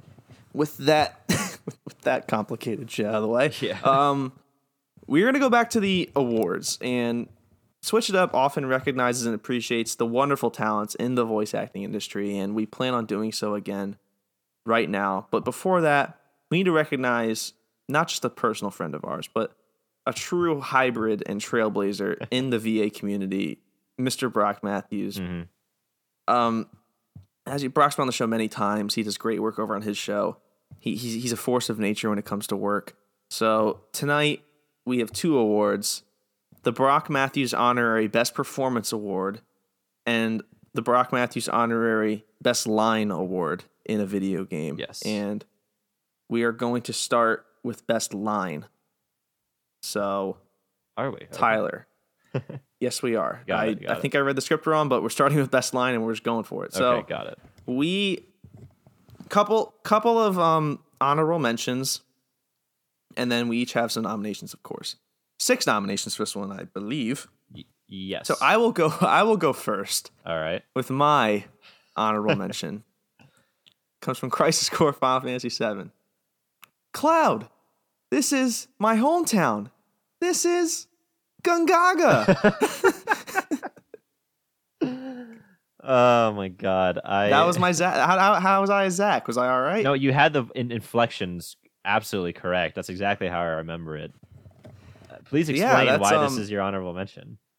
just made me laugh out loud at a very dark point in the game. honestly, like as silly as the line itself is, the context, like it's honestly a very good line. I think it's better than the like me Gongaga. I think it's better than that one. Yeah, no, it's like it's funny, but it, I don't know. It, name. it's sort of just because like the story of Crisis Core is kind of bad. it's kind of bad. Uh, has its moments. it has its moments. Zack is pr- is a pretty damn good character. His script is not great, but even still, he's a good character, and he he's gone through a lot of changes at this point in the game, and uh, you know he he's pulling around you know vegetable cloud uh, everywhere he's going. In a, in a motorcycle. Yeah, he's being chased down by the people he used to work for, but you know, just the way that Caleb Pierce delivers this line, it's, he's just so full of elation and like it. It you can really feel the pure happiness that Zack has from just seeing his hometown again. You know, even with the silly name, even with all that, like he's just so relieved to be where he is, and it, I feel like Caleb Pierce really sold that in this line and and it did make me smile in a really in a really dark point in the game. So I think even though it is a very funny line, it actually is like go- like good as well. Yeah, I I completely agree. Um, I, do you even want to try doing your voice acting for the next one, For fuck's or sake, do you just want to read it off like Tyler? I, I can try. So, I'll, so I'll try. I'll try. Okay, so here we go. So this is uh, a line from uh, Harry McEntire playing Noah uh, in. Uh, this is another honorable mention, by the way. These are not the uh, the nominations. This is not honorable mention. Uh, it's unbearable seeing life sli- slip away from you, even though they're right there. What am I even doing? That was good. that Uh, was really good. You you. just forgot the sob. It just says sob at the end of that. Yeah, but- no, it it's you no, know that was great. Harry Harry breaks down crying, of course, in this line, which I I cannot at the moment. But yeah, um, chapter five. Again, we we talked about this on our Xenoblade uh episode, but seeing Noah really for the first time break, like really for the first time, The bloody knuckle shot. It's so good. so good. Just cr- he just crumples, you know, like everything that Noah has worked for, and all of like the, you know, Mio and and everyone and just his ideals are just completely dashed on the rocks, as as N would say. And he's just grappling with the role that he has in this world, and it's such. You know, Noah speaks in like broad terms. He's he's kind of cryptic, honestly, in a lot of the ways that he thinks about uh, you know, life and death and the system that they find themselves in. But, you know, that line right there is just anyone can understand it. Anyone can think about like seeing a light, a human life slip away from you and you're unable to do anything. Like that's just such a raw, powerful scene that I feel like that can move anyone or uh, have a twinge in people's hearts when when they think about such a situation and, and noah lives that every single day of his life pretty much so just just great performance by harry mcentire on there definitely deserves the honorable mention spot Yeah, a hundred percent agree. Can't really add much more on that. And our last honorable mention, um, I guess I'll take. I guess I guess I'll, I'll take a crack at this one too. Um, yeah yeah go for all it right, here we go. Last honorable mention comes from Claude Von Riegan of Fire Emblem Three Hopes, and this is more so just a way of me trying to get Claude in the in the award show versus me Yeah. actually thinking this is a good line. But you know, comes from a cool moment at the Battle of ALL. Party's already starting, huh? It's too bad we couldn't throw for something a little more civilized. And it's just a good way of breaking up the, you know, tension of the battle. Even Hilda's like, is it would it kill you to be serious for once, Claude? Like right after. They're hanging on the hills. It, it could be right before he betrays you or fights with you. It's a cool little line in the game. Again, like nothing super special and definitely not as, you know, probably the, the least of the honorable mentions, but just had to toss him a bone. You got to show up for Joe Zieja. yeah of course but i mean i mean yeah josija we love you come on the podcast Yeah, Uh, please do. But uh, with that being said, it's time for the uh, real nominations for for this category. Um, do you want to go top to bottom and and you start since this is more your uh, your forte for this first one? All right, sure. Um, first nomination. Simply, my name is Cloud, soldier, first class. Just for what it sets up, for what it means, Yeah. and perfect finishing line for that game. Um, not the not, not the last you will hear Cody Christian's name in this award show. Yeah, but one of the yeah, just perfect. one of the lines where it's like it's not the actual line itself; it's the context uh, that makes it so Exactly. good. Just you know, after you go through this whole game, seeing Cloud transformation from a lowly Shinra grunt into the man we will know in in seven, just hearing those words and seeing him on the train right after everything that happened with Zack is just it. It really did give me chills at, when I finished the game. It was fantastic. Yeah, Tyler got to watch about 10 seconds of remake at the end of that I game. I, was did, very yeah. happy for him. But uh, I guess I'll take this next one too. And we both have a hot take for this next line. Yeah, we actually yeah. agree with. But uh, embrace your dreams and whatever happens, protect your honor as soldier. Like, just again, straightforward, badass from Zack's pivotal moment in that game. Mhm. But I think I like the remake delivery better. Yeah, I think I think I I really do like the remake delivery better. I, I heard that one first, so maybe that's why, but I don't know. Uh even in even in reunion, you know, the Crisis Crisis Core remake uh with Caleb Pierce, I, I think he I think he left it all on the floor more during remake. Obviously that changes it to from as soldier to as a soldier, but I don't know. I, I like the sort of inflection that he has more in that one. I don't know why. Also, we should say uh, we should include the "come and get it." Uh, Come and get it. That's true. you know, that hit- is like Zack's famous line, of course, being tacked on at the end there. Just a good little way to sort of tip it off. But yeah, G- gives Angeal's line, then gets his own little signature line there at the end. So a great line all the way around. It- and Caleb Pierce really killed that final sequence of Zack. really, it just brings everything together. You know, with Zack doing the salute from Angeal, you know, protect your Oh, so honor as good. soldier, and then his own personal take on it with the "come and get it," uh, his own sort of personal catchphrase, uh, holding the Buster Sword And that he'll he- eventually pass on to Cloud. And he gives it to him. He destroys that entire army. yeah, but then you know, just everything that happens after that, just a, you know, again, embracing Zack as one of those force of nature characters, just facing down Mhm. impossible odds and saying, "Come and get it." Uh, just just such a great line. I love it. It really is. So I guess I'll try this next one. Oh, Uh, God, I, I didn't try that last one, so I, this is gonna be a little tougher for you to um, deliver here. So yeah, I I can't do a good Mio. Uh, Amy Fionn Edwards, forgive me, but uh, I'll I'll do my best sort of impression of the accent at least. Uh, Okay. But if this road I've walked were to keep on going, I'd like to spend that time with my Noah. That was Uh, that's pretty good. Um, that was a good male version of the of the Yeah, line I- that was pretty solid. I didn't I didn't want to really I did not want to try to raise my voice for that. I would have been way off. But yeah, Amy Fionn Edwards is Mio, chapter five fame, Xenoblade Chronicles three. The line. Like we talked about the track that plays behind this line, but this is the line that broke the dam for the first time in this game. Like this is this is the line, you know, my no every reaction channel that I have ever seen play this game yeah. it is on my Noah immediately the tears start flowing and it's just so well delivered. Mio's Mio's acceptance in the face of death while also, you know, acknowledging her desires that she doesn't want it to be the end. It, it- I don't know like it's such a complex emotion to convey, but Amy Fionn Edwards knocked it out of the fucking park with it and A hundred percent. Yeah. absolutely fantastic line uh, there. Do you Yeah, want me to I mean, try this it's- next one? or sorry, you no, you were Uh, talking you were talking about the line. Go go go. No, that, that that I was gonna say that's that was the perfect line for that moment, and again, just instant tears as soon as as soon as it hits. Um, I don't. I just just want to read it like a normal person. This is a tough one. Uh, do you want me to do Um, it or do you want you to do it? I can take. I can try it.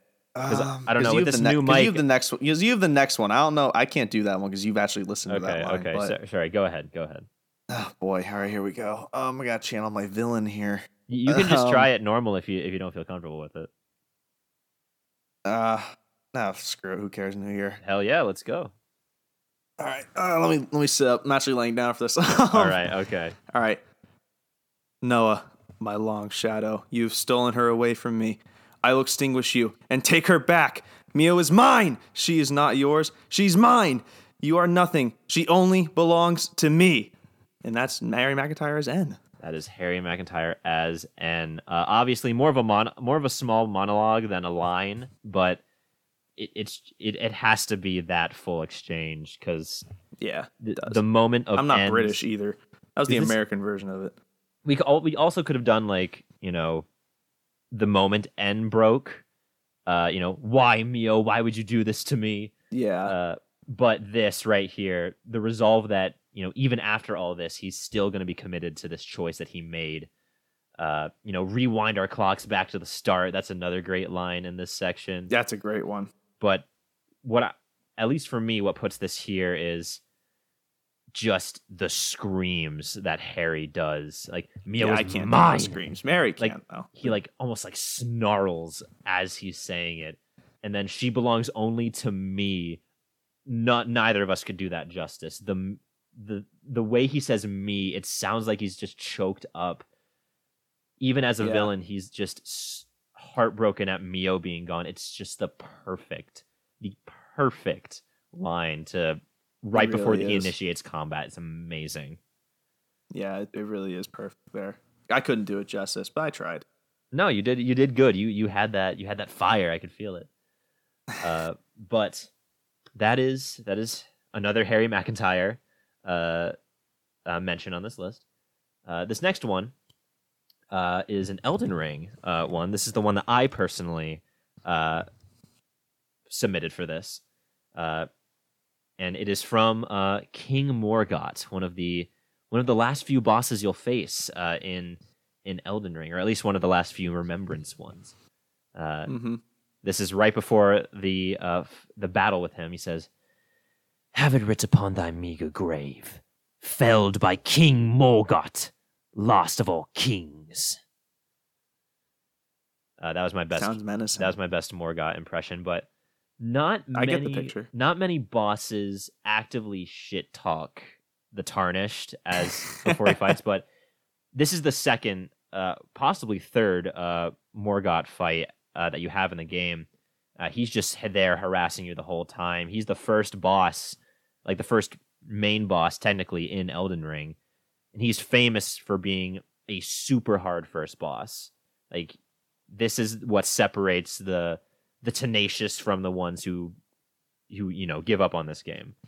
Uh, Yeah. and he is he is a damn good villain. He is just such an interesting character in the lore as well. But uh, Anthony Howell is his voice actor, so you know, absolutely deserving of that. I think he does a fantastic job.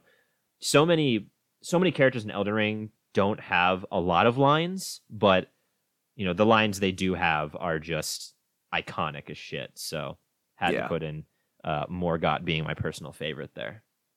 All right, and the last one, um, Cassandra Lee Morris. Not she plays Morgana in Persona, right? She does, yes. Yeah, um, as Morgana, but in this case as Sothis.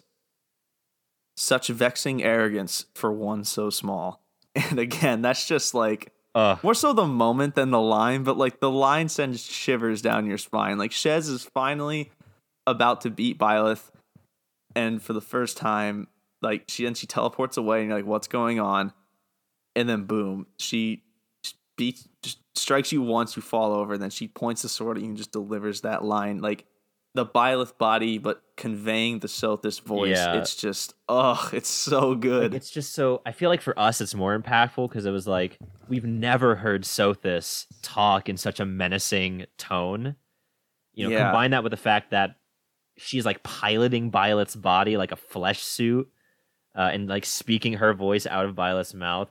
Plus the fact that this is the this is the fusion scene in Three Hopes, and just turning the protagonist of the last game that we hold so dear into such a a terrifying force like a villain. It, it's just so such a good line that encapsulates that.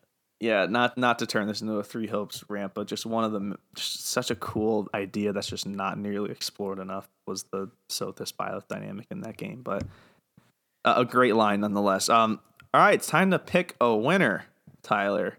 After all of that, I mean, I think uh, I hate to give another award. I really hate to give another. award oh yeah, it's uh, such a such a yeah. But I I think I'm I'm leaning Mio here. What do you think? I was leaning N, but I think I really do have to give it to I do have to give it to Mio because it's a lot like that is the line that made me cry. And it, it, if a sing, if it, if a piece of dialogue can do that, it does deserve the award. So if you're okay with Mio, I am absolutely on board with that. I think I think Amy Fionn Edwards deserves that one. Yeah, and um, God fucking damn it! Just reading our best performance nominations. Okay, I know, I um, know. We've only played two games this year, but moving on to best performance nominations. Um, half the cast of Xenoblade Chronicles Three. True. Uh, yeah. Kitty Archer is Eunie, Oliver Hembrough as Taion, and Jack Bardoe, I believe, is Lanz. They all get honorable mentions. Um, we also um we threw Chris Hackney a bone because he got absolutely robbed at the 2019 Game Awards. Yes. So we figured an honorable mention at the 2022 Switch It Up Awards. Like he Three Hopes came out this year, but like this is like a wink wink, like under the table Three Houses nomination. Yeah. So um Chris Hackney, you're we al- always appreciate your work and this might be a hot take. Caleb Pierce as Zack. I think the voice is better than the original one. I think he did a great job given the material he had to work with. I think the emotional moments that especially at the end, they hit, they pay off. It sounds choppy at times. He's delivering some awful lines at times, but when he had when he had to show up, he did, and I think that at the very least gives him an honorable mention. Yeah, no, I agree. Uh, something has to be said because even though like I am definitely going to criticize the shit out of the you know the writing and the story of Crisis Core, the fact that I came out of it still loving Zack as a character, I think I think speaks to Caleb Pierce's talent. Uh, you know, again, not always the best lines, but I don't know. It was just the energy that he brought to Zack. It was like the energy that I felt whenever Zack talked, that sort of Caleb was able to, you know, shape and and you know crystallize in, in key moments. Uh, I think he absolutely deserves uh, an honorable mention here. Uh, he did great in in Crisis Core. yeah, I can't wait to see what he does. I think he sounds great in battle in Crisis Core. And Oh, I can't yeah. wait to see what. Yeah. I can't. I cannot wait to see what he does with a, a real script and real scenario writers in in re, Rebirth and, and beyond. So Yes. that said, uh, I just took all of that, but I'll let you go with your nomination for best performance first. Of course, of course. Uh, this so my personal nomination uh, for best performance is uh, Jonah Scott as Aiden Caldwell, uh, protagonist of Dying Light Two. Like, not many voice actors wowed me as much as as Jonah did when I played. He was coming off the shoes. Roger Craig Smith played Kyle Crane, which is the protagonist of Dying Light One. Uh, I almost thought he reprised the role. Jonah Scott sounds a lot like uh, Roger Craig Smith in some scenes of this, but when I found out it was a different voice actor, I was I was interested to see his take on on a new Dying Light Two protagonist, and holy shit, like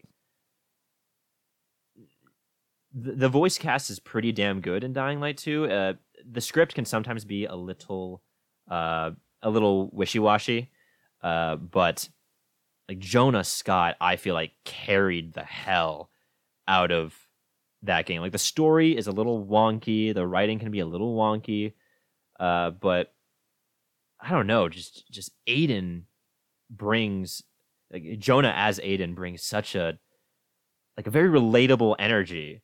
Like a lot of his lines are just like him swearing uh, when something's going wrong, or like you know when when he's in danger, uh, or he's just super annoyed with someone doing some stupid uh, shit in the story. He's like, you know, fuck you, asshole. This is stupid. Uh, just I, I absolutely loved his performance. He brings so much emotion. He is like laying it out on the field every single line from efforts to big monologue moments to you know everything in between side you know even the side quests you know quiet moments by himself he is just nailing it every single time and i th- there was there was no one else i could choose for my personal nomination than him he absolutely makes dying light 2 what it is it, it's fantastic Well, if you if Aiden Caldwell was or was if Aiden Caldwell was your only choice, then uh, Cloud Strife was my only choice. Cody Christian. Uh, hear me out, okay? Um, hey, I'm Fi- hearing you. Crisis Core Final Fantasy Seven Reunion. Cloud is in like maybe twenty to twenty five percent of that game, but he gets this nomination solely for the two absolutely perfect screams of emotion in that game. yeah They are perfect, like literally perfect. And they can sound, if you listen to the original Crisis Core, Steve Burton, God bless him, cringy screams at those those two moments at the end of the game and in the Nibel and in the Nibelheim reactor. Cody Christian just is Cloud. Like he is the perfect voice for this character. yeah It is in remake, he's amazing. Like I really think he has the potential to get, depending on how emotional Rebirth gets, he has the potential to get a best performance nomination. I really think he's that good. And this is his first ever voice acting role. He's just perfect as this character. And again, this is like an under the table nomination for remake, but in Crisis Core Final Fantasy VII Reunion, he's playing this different version of Cloud, this much more dumbed down, beaten down, like m- like loserish version, for lack of a better word. But it's perfect. He does it so well, and just those two screams are just they're. If you play the game, you know what I'm talking about. They are just perfect. So Cody Yeah. Christian, I will nominate you until the end of time for best performance as Cloud. I- And yeah I mean, if you do anything to add, No, you did, I mean, you did yeah, play the game. Yeah, so- I, I was about to say I played Crisis Core. That was my first real uh, exposure to Cody Christensen as Cloud, and he just played because I, I had watched a playthrough of remake, so I knew how Cloud sounded then. But just he plays such a So like a meeker version of Cloud so well as well.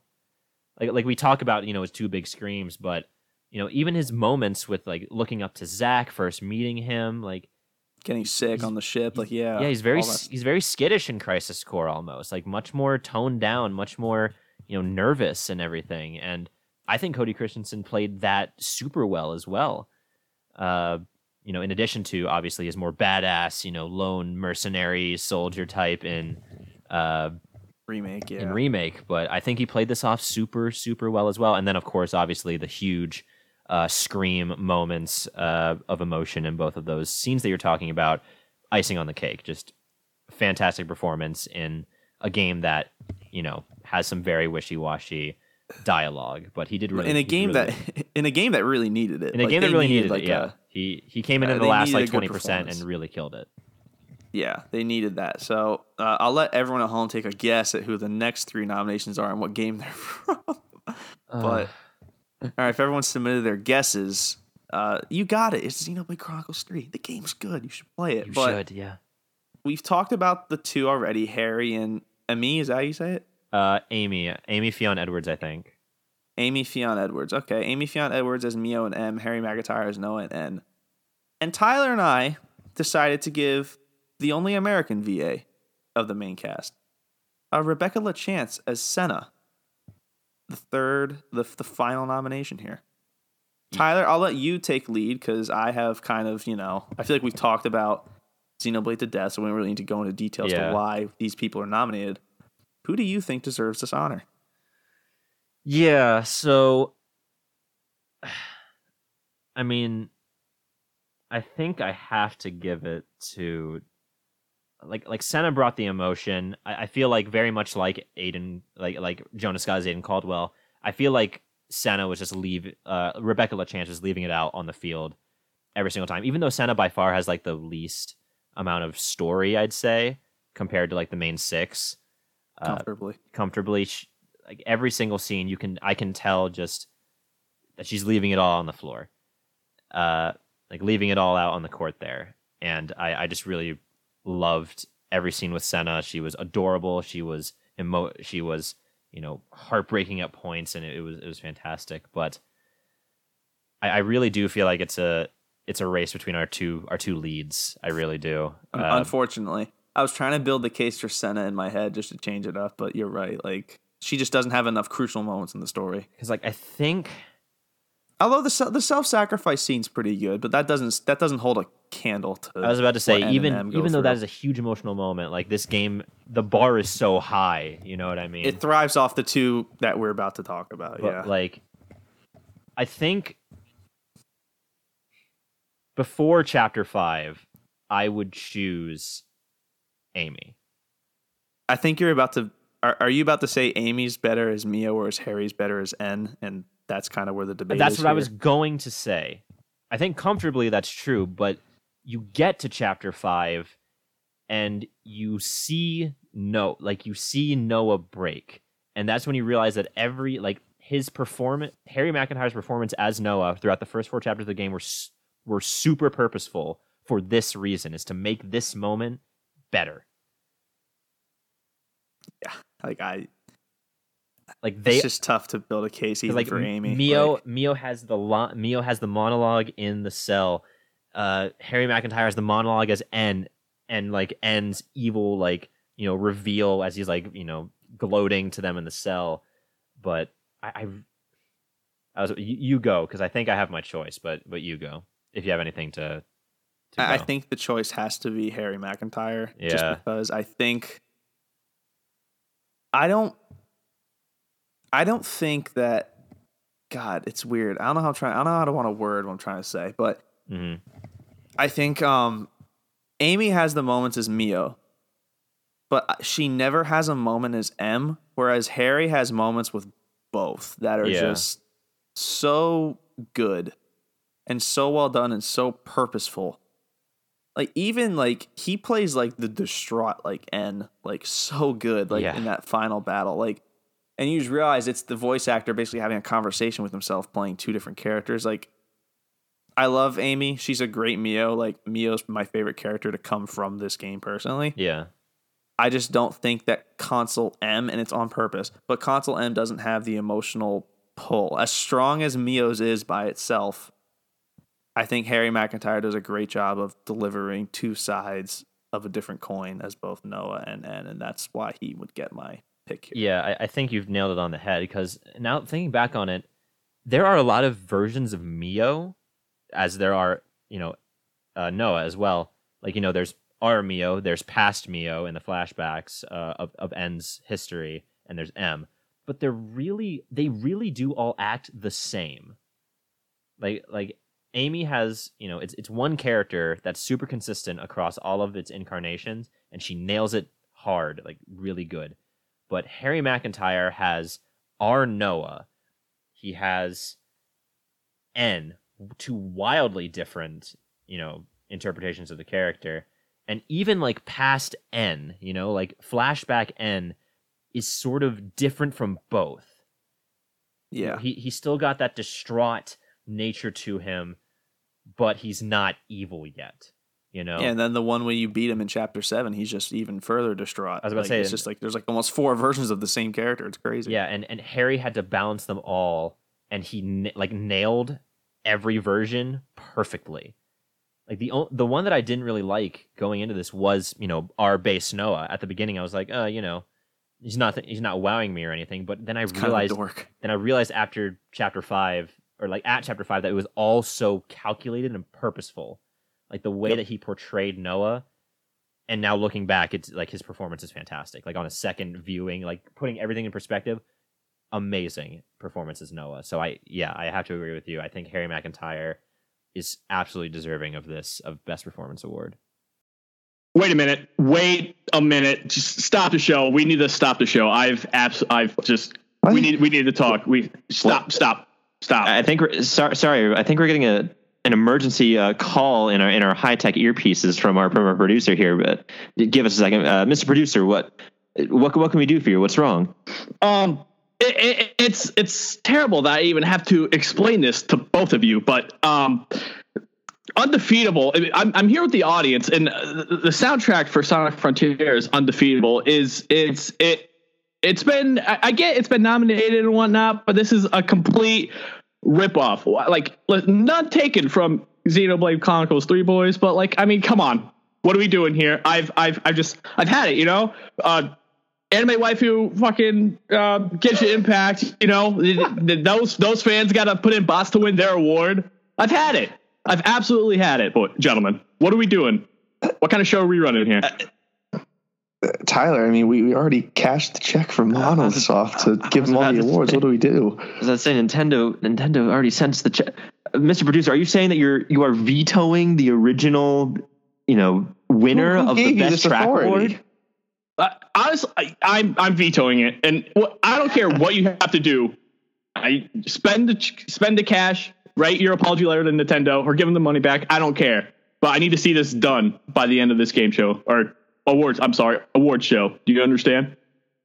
I, I mean, Tyler, um, I'm gonna head to the back and uh, find the check. Uh, you need to uh, uh, call up Sonic himself. I don't know, but uh, I'm gonna yeah, go. Roger, yeah, Roger Craig Smith. I got him on speed dial. I, I guess I'll, I'll I'll I'll shoot him a call.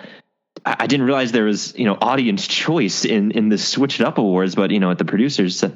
Uh, you know, you know what, Mr. Brewster, we'll, we'll get right on that. I'm, I'm so sorry, sir, uh, for for the inconvenience. We'll, we'll we'll we'll get right on that. Don't don't apologize. I just need action. God damn it, fucking primogems. Oh my god, you just just get it done. Just just get it done. Y- yes, yes, yes, sir. Of, of course, sir. I'm not telling. What the? F- I'm, I'm not telling Takahashi that yeah, I, Sonic overran his game. I, I I think we gotta. You know what? We'll, we'll just keep the check and we'll here. We'll, we'll edit this out. Obviously, you know. Obviously, Uh, yeah. So, uh, c- congratulations, undefeatable, for for winning uh, best track uh, 2022. Uh, you know, really, really good track. Uh, Col- Colby, as a as a as a gym rat, I know that you you've really enjoyed uh, of, of listening to it. Uh, I know really, that- no no other competitors could really uh, compete. You know. I know that um, we said that the now um, the runner-up winner, uh, where we belong, evoked emotion for us crying. Well, we, we didn't take into account, obviously, as us just terrible award show hosts and completely on the wrong side of this. Uh, we didn't account for just absolute the banging emotion, which undefeatable provides. So uh, again, apologies to our esteemed producer. He he does so much great work here for the show. We'll get right on that on that era and uh, and keep the money. Yeah, yes, of course. Uh, undefeatable, undefeatable actually saved my my newborn child from uh, from a fire. So, uh, yeah, uh, no no one else no one else deserves this award more more than more than undefeatable. You know, find your flame was there as well. Uh, but yeah, uh, once congratulations, undefeatable. Uh, you know, th- thank you to our esteemed producer for uh, kindly uh, course correcting us. And uh, yeah, uh, we'll be right back uh, for for the next category.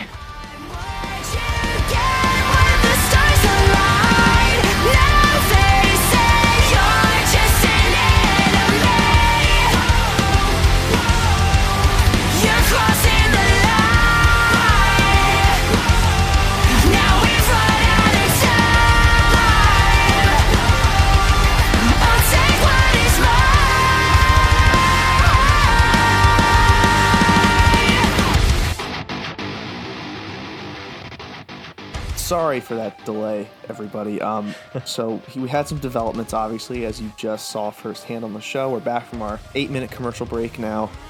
Um, first things first, we would like to um, congratulate Undefeatable on winning Best Track of 2022. Really, no other deserving victor. What do you N- say, none. my, my friend? Yeah, None. no. Right, And we have taken that alleged check that uh, Monolith Soft wrote us, and we have actually um donated it to Geoff Keighley's Summer Game Fest 2023, and we will have an award in uh, in our honor now, which is pretty cool. Yeah, we have also s- sponsored seven more, uh, you know, musical sections uh, of of this uh, Summer Games Fest. So In- including the Unlockables um Jamboree in 2023. we now have a sponsored we now have a sponsored section there as well. So look forward to that. yeah, an entire like two hour podcast episode to break to, to break up the the reveals of Game Fest. Exactly. One hour of Sonic music and one hour of Final Fantasy VII music for the Unlockables Jamboree. So There we go. Look forward to that. But um, anyway, back to the back to the back to the business. Back to the biz. Of course, of course. Tyler, what do Yes. you say? We uh, what do you say we field some questions to kind of you know shake the cobwebs out before we get back onto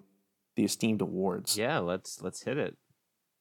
All right. This next one comes from some Toff, aka Chris Nelson, supporter and fan of the show on Twitter, Discord, wherever. Uh, thank you for your vote of confidence, Chris, and all the support you've shown, not just our show, but the entire indie community we are a part of. Definitely, definitely much appreciated.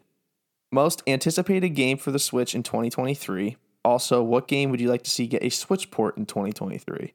All right, for this first one, one, two, three.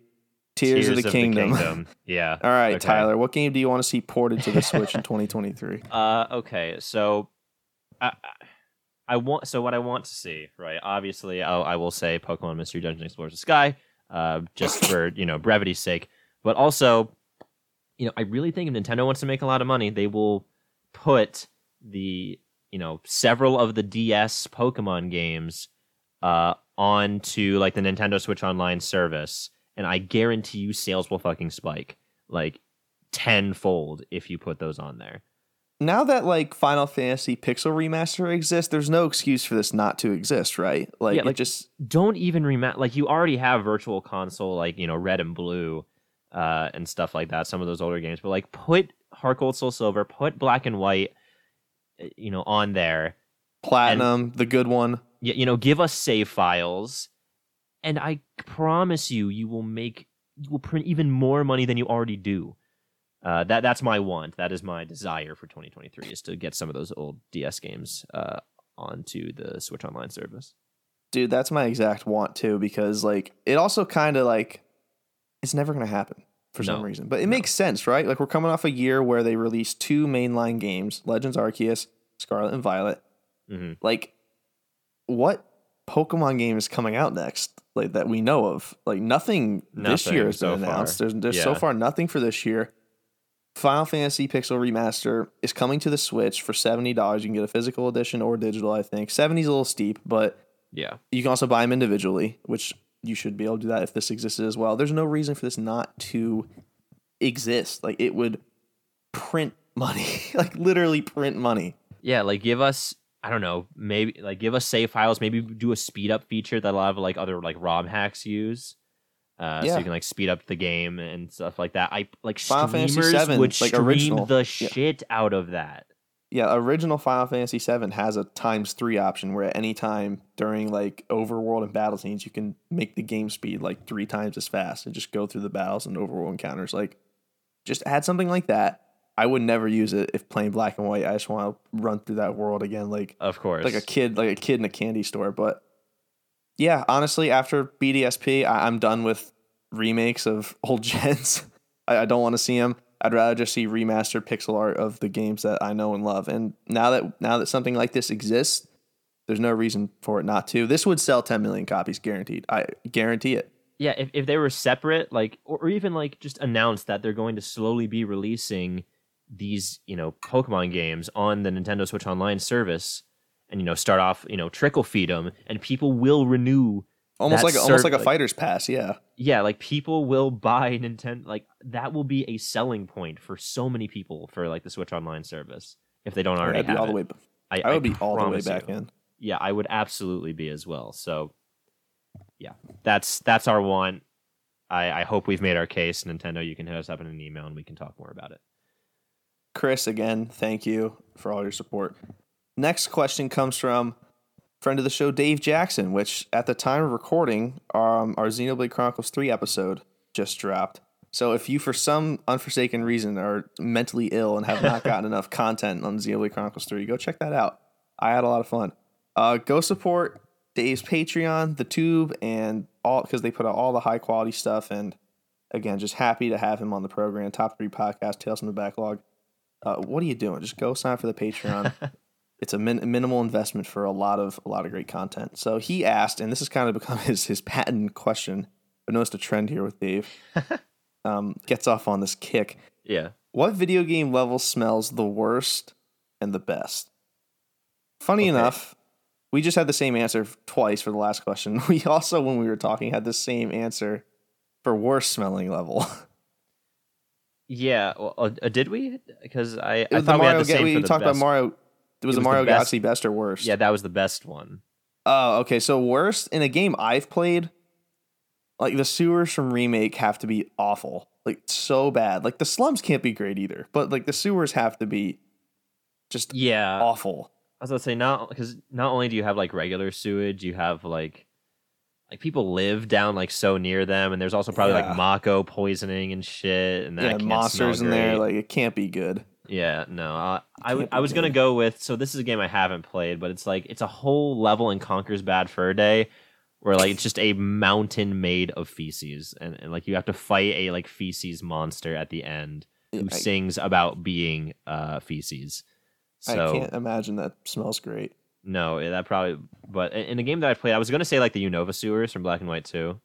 They aren't Uh, great, but you can find a Eevee in there, so that's excusable. You can find an Eevee above there, like in a nice little tree area. D- down in the Yeah, sewers, you find like bats and giant raticates and shit. So that can't smell Yeah. great. No, Um, can't but- any any level with Zubat in it can't smell particularly well. Yeah, no. But we did have the same answer for best, which was uh it was so funny when I mentioned it and you were like, That's what I'm saying. Uh because we decided on uh Gusty what was it? Gusty Garden Galaxy from, Mhm. from Mario Galaxy is that two or one? I believe one. I'll think- look it up. Okay, but yeah, Gusty Garden Galaxy, the one with like the best music in the game, where you fly around on those little uh, flowers. Uh, that that's got to smell fantastic. It's just it's just a galaxy full of you know clear blue skies and little planetoids with flowers growing all over them. And yeah, dude, I'm looking at it right now. I mean, who wouldn't want to just live here? You know, str- you know, strong winds blow all the nice scents probably all over the galaxy. So I, I feel Yeah, like that would have to be the best smelling for sure. There's an apple planet here. Like, how could you not just want to? There's also there? there's also like a, a galaxy that's based all around like dessert, I think. So or that might that might be a mini galaxy, but Gusty Garden just was the first that came to mind. Yeah, Gusty Garden looks beautiful. Just bright, colorful, like inviting. Who wouldn't want to live there? Yeah, it, it's got to smell fantastic if you are Fantastic. Yeah. Yeah. But I mean yeah. the B. I mean the B level. I mean it just smells like honey. That's got to be pretty cool. Yeah, no, that's got to be good. But Nothing on Gusty Garden. nothing on Gusty Garden. But yeah, thank you, Dave, for the question. Uh, we hope we did your signature question uh, justice. Every Wednesday, in a Discord that will remain anonymous to protect everyone within it, we recognize the best female video game characters for their badassery and critical role in the games that we love. Without these characters, our male protagonists would be lost and shells themselves with no hope of defeating the evil guy at the end of the game. Not only not only are we recognizing this award today, but it is also Wednesday at the time of recording. which is just so which is just so fitting because it wasn't intentionally it was not intentional at all. It just happened to lap that way. But Mhm. Switch It Up is proud to announce the nominees for best waifu in 2022. Now, this award's a complete it's a complete bit, but like we got absolutely railroaded to stay out of trouble because like all the waifus and games we played this year are from Xenoblade and Crisis Core, and we deemed all of those unnominatable because of age concerns. Yeah, like Xenoblade Chronicles 3 has effectively been mostly uh, disqualified from this category because in canon, everyone is uh, 10 years old or less.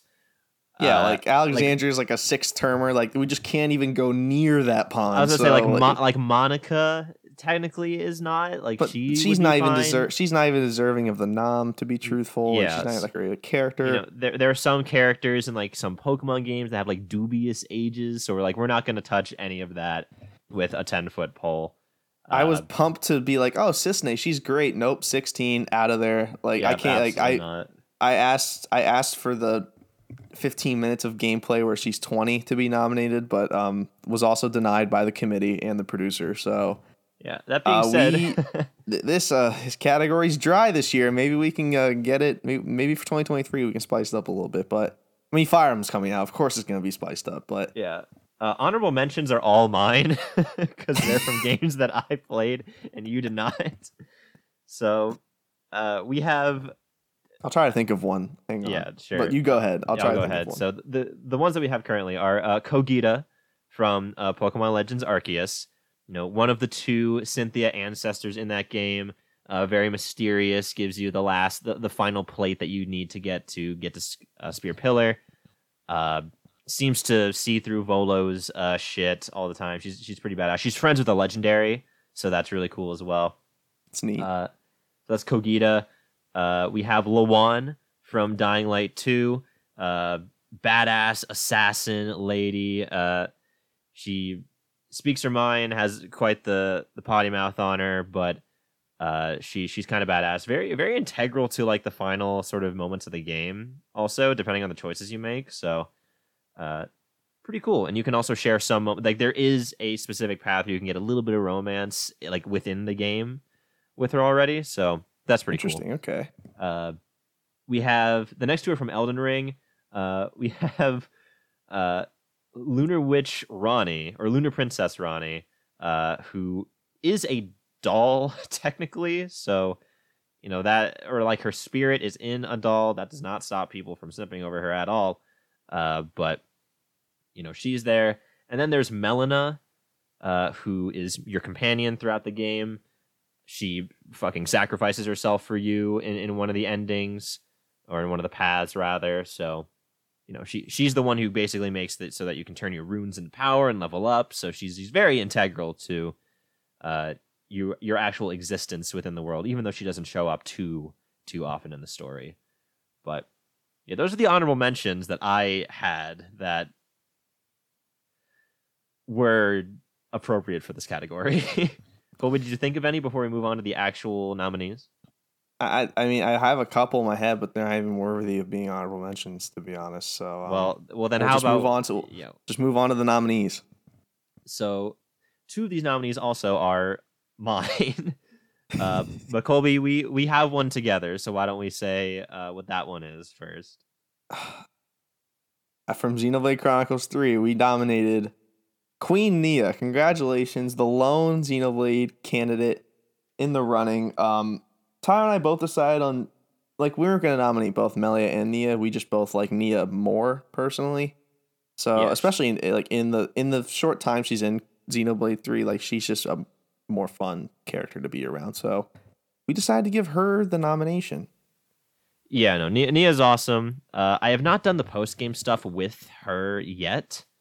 I've done Uh, some of it, but not all of it. Yeah, I, I, I mean, she's just so fucking cool. Like, she has Pyra and Mythra's blades, uh, and you know, she survives a shot straight through the chest by an by a, a Moebius. Yeah, badass.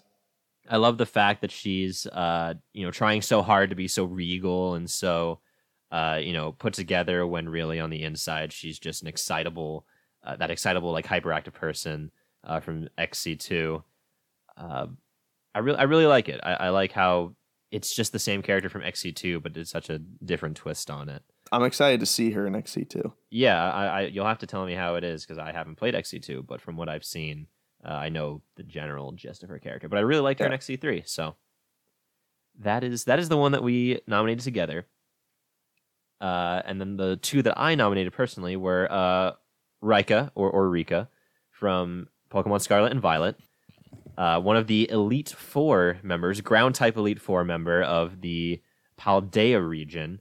Uh, you run into her a few times on your gym challenge. Uh, she's just, just just so fucking cool, man. Like she's got style, she's got uh, you know attitude. She she's the interviewer for the uh, the champion exam, basically. Okay. So, so you have to do go through like an interview with her, and you know she she's got this sort of she's got this like cheeky attitude through the whole thing where she like uh, doesn't tell you if you're getting questions right in the interview, and she like compounds questions on each other. It's an easy interview, but I just I like the presentation that she gives for it. It's really cool. Uh, like for her throw, she's just so like nonchalant with her like Pokeball throwing animations in battle. Uh, Wait, her- can we nominate? Can we nominate Tifa? You're playing remake right now. yeah, but that's not someone. Honorable mention. game. Honor. Honorable mention. Honorable mention. Tifa. Uh, what's your last name again? Uh, Lockhart. Tifa Lockhart. Uh, I mean, I, I did just pick up Final Fantasy VII remake. My I I, He's loving took- it, guys. It's I, great. I took news. control of my brother's PS5 last night, and uh, I think your was able to brother's loving it too. Yeah, I, I mean, I hope so. But anyway, that's a discussion for another day. Yeah, But- sorry to cut you off. Shout out Tifa. Honorable mention. We had to get one. We had to toss her a bone. Yeah, it's okay. And and Colby also, I think you'll like Rika because her ace is Clodsire. I, love her. I How could you how could you not like uh Rika? I'm ready to give her the. I'm ready to give her the win. No, she's she's badass. One of my one of my favorite characters from from Scarlet and Violet. That isn't one is with? I, I feel like there's so many ground type Elite Four members, like canonically in Pokemon. Or am There's I just thinking of the one? There's Rika and there's Bertha. From That's it. I think that's I think that's all of them. Because I, I, I guess I've played Platinum so many times. I ran the Bertha like countless times. Like God, Bertha like has so many ground type gym leaders. But yeah, like there's a Giovanni is a ground type gym leader, but there aren't. oh, I get. Yeah, I meant that- Elite that's all Four, I but he's not of. Elite Four. Yeah, I no, guess. he's not. He's the final gym leader though. Close enough. Anyway, that's Rika. And then the last one that I had, uh, which Eric would probably, Eric from the Unlockables would probably be on my side for, is uh, This is vote. Fiorayne from Monster Hunter Rise Sunbreak. Uh, again, badass lady. Uh, she's a, a knight of the uh, of the Elgado Order. Uh, she, or uh, I don't think the country's name is El- Elgado. It's just the outpost that we are stationed at when we go across the sea to this new country. But okay. she's a member of the royal order. She's a knight of the royal family of this country, uh, and she she is a sword and shield main, which I mean I I have to respect. Uh, That is that is cool. mine. So you know, made me fall in love with her immediately upon her first cutscene. Takes on a fucking Lunagaron, no fear. Uh, she also she's also kind of central to the story a little. Uh, you know the the little story there is in in a in a Monster Hunter game, but you know she falls uh, sick under Malzeno. Like she faces down the flagship monster Elder Dragon just by herself. She doesn't beat it or anything, but she she holds her ground. She is infected by this sort of like blood disease uh, from this monster, but is able to pull through. And what really nominates her for this spot, one, she's just a badass with a with a great mindset, just always willing to help out and support uh, your your character and fight alongside you. But in the final battle against the true final boss of the game, Gaismagorm, uh, you're down there. This giant like mo- kaiju monster is climbing the side of this crater and is about to rain down this laser of death upon your squad. And a cutscene plays the first time you play where Fiorayne uses a wire bug to grapple hook up to its face and shield bash uh, its weak point on its face and knock it off the side of the cliffs, giving you a damage to uh, giving you an opening to damage it. Which, I mean, j- just like take my money, fucking uh, Capcom. Like, please make her the protagonist. I want to play as her. Like, I don't want to make my own hunter. I want her to be the main character now. So, yeah, Fiorayne had had to be a nomination for this as well. Okay. So, So- interesting conversation right here for the win. Um. Because uh, all the nominations so far, we have picked one of the ones that we have shared. Uh, you know, I- like one, I mean, one of the ones I- that we picked together. I kind of want to give it to, to Rika. The way you talked about her made me, um, you know, actually care, like kind of kind of be interested in her, uh, in her character a little bit. Fiorayne sounds badass, and obviously we know Nia's badass. All three of these fit the criteria for badassery. It sounds Yeah, like. I was about to say all of them are like actual like could kick the main character's ass probably. yeah, for Uh, sure. Well, except Rika because ten year olds just hold all the power in Pokemon. yeah, it's true. Um, As soon as you hit that double age mark, baby, you can so so you're champ. you're saying Rika. just to break it up a little bit. Break yeah, it up a little bit. I, I know. I I was saying I was gonna go with Fiorayne, but I'm fine with that too. I mean, I, I, you know what, Tyler, we can give it to her because I know how much you love Monster Hunter, and as your friend, I want to see Monster Hunter take home something this award show. oh oh thank we you can, we so can, much. We can toss the big dog a bone.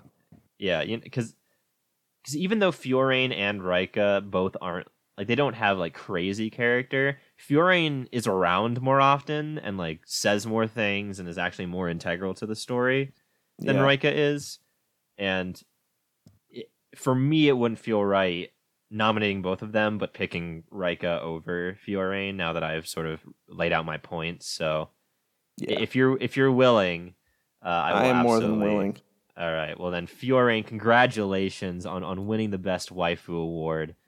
Uh, thank you uh, also, Colby, my co host, for, for throwing me a bone, even though you know nothing about this character. Oh, you can thank Eric. He did Venmo me fifty dollars to give the win to uh to Fiore. so That's right. I did tell him to do that. That's right. Thank you. Yeah, thank you.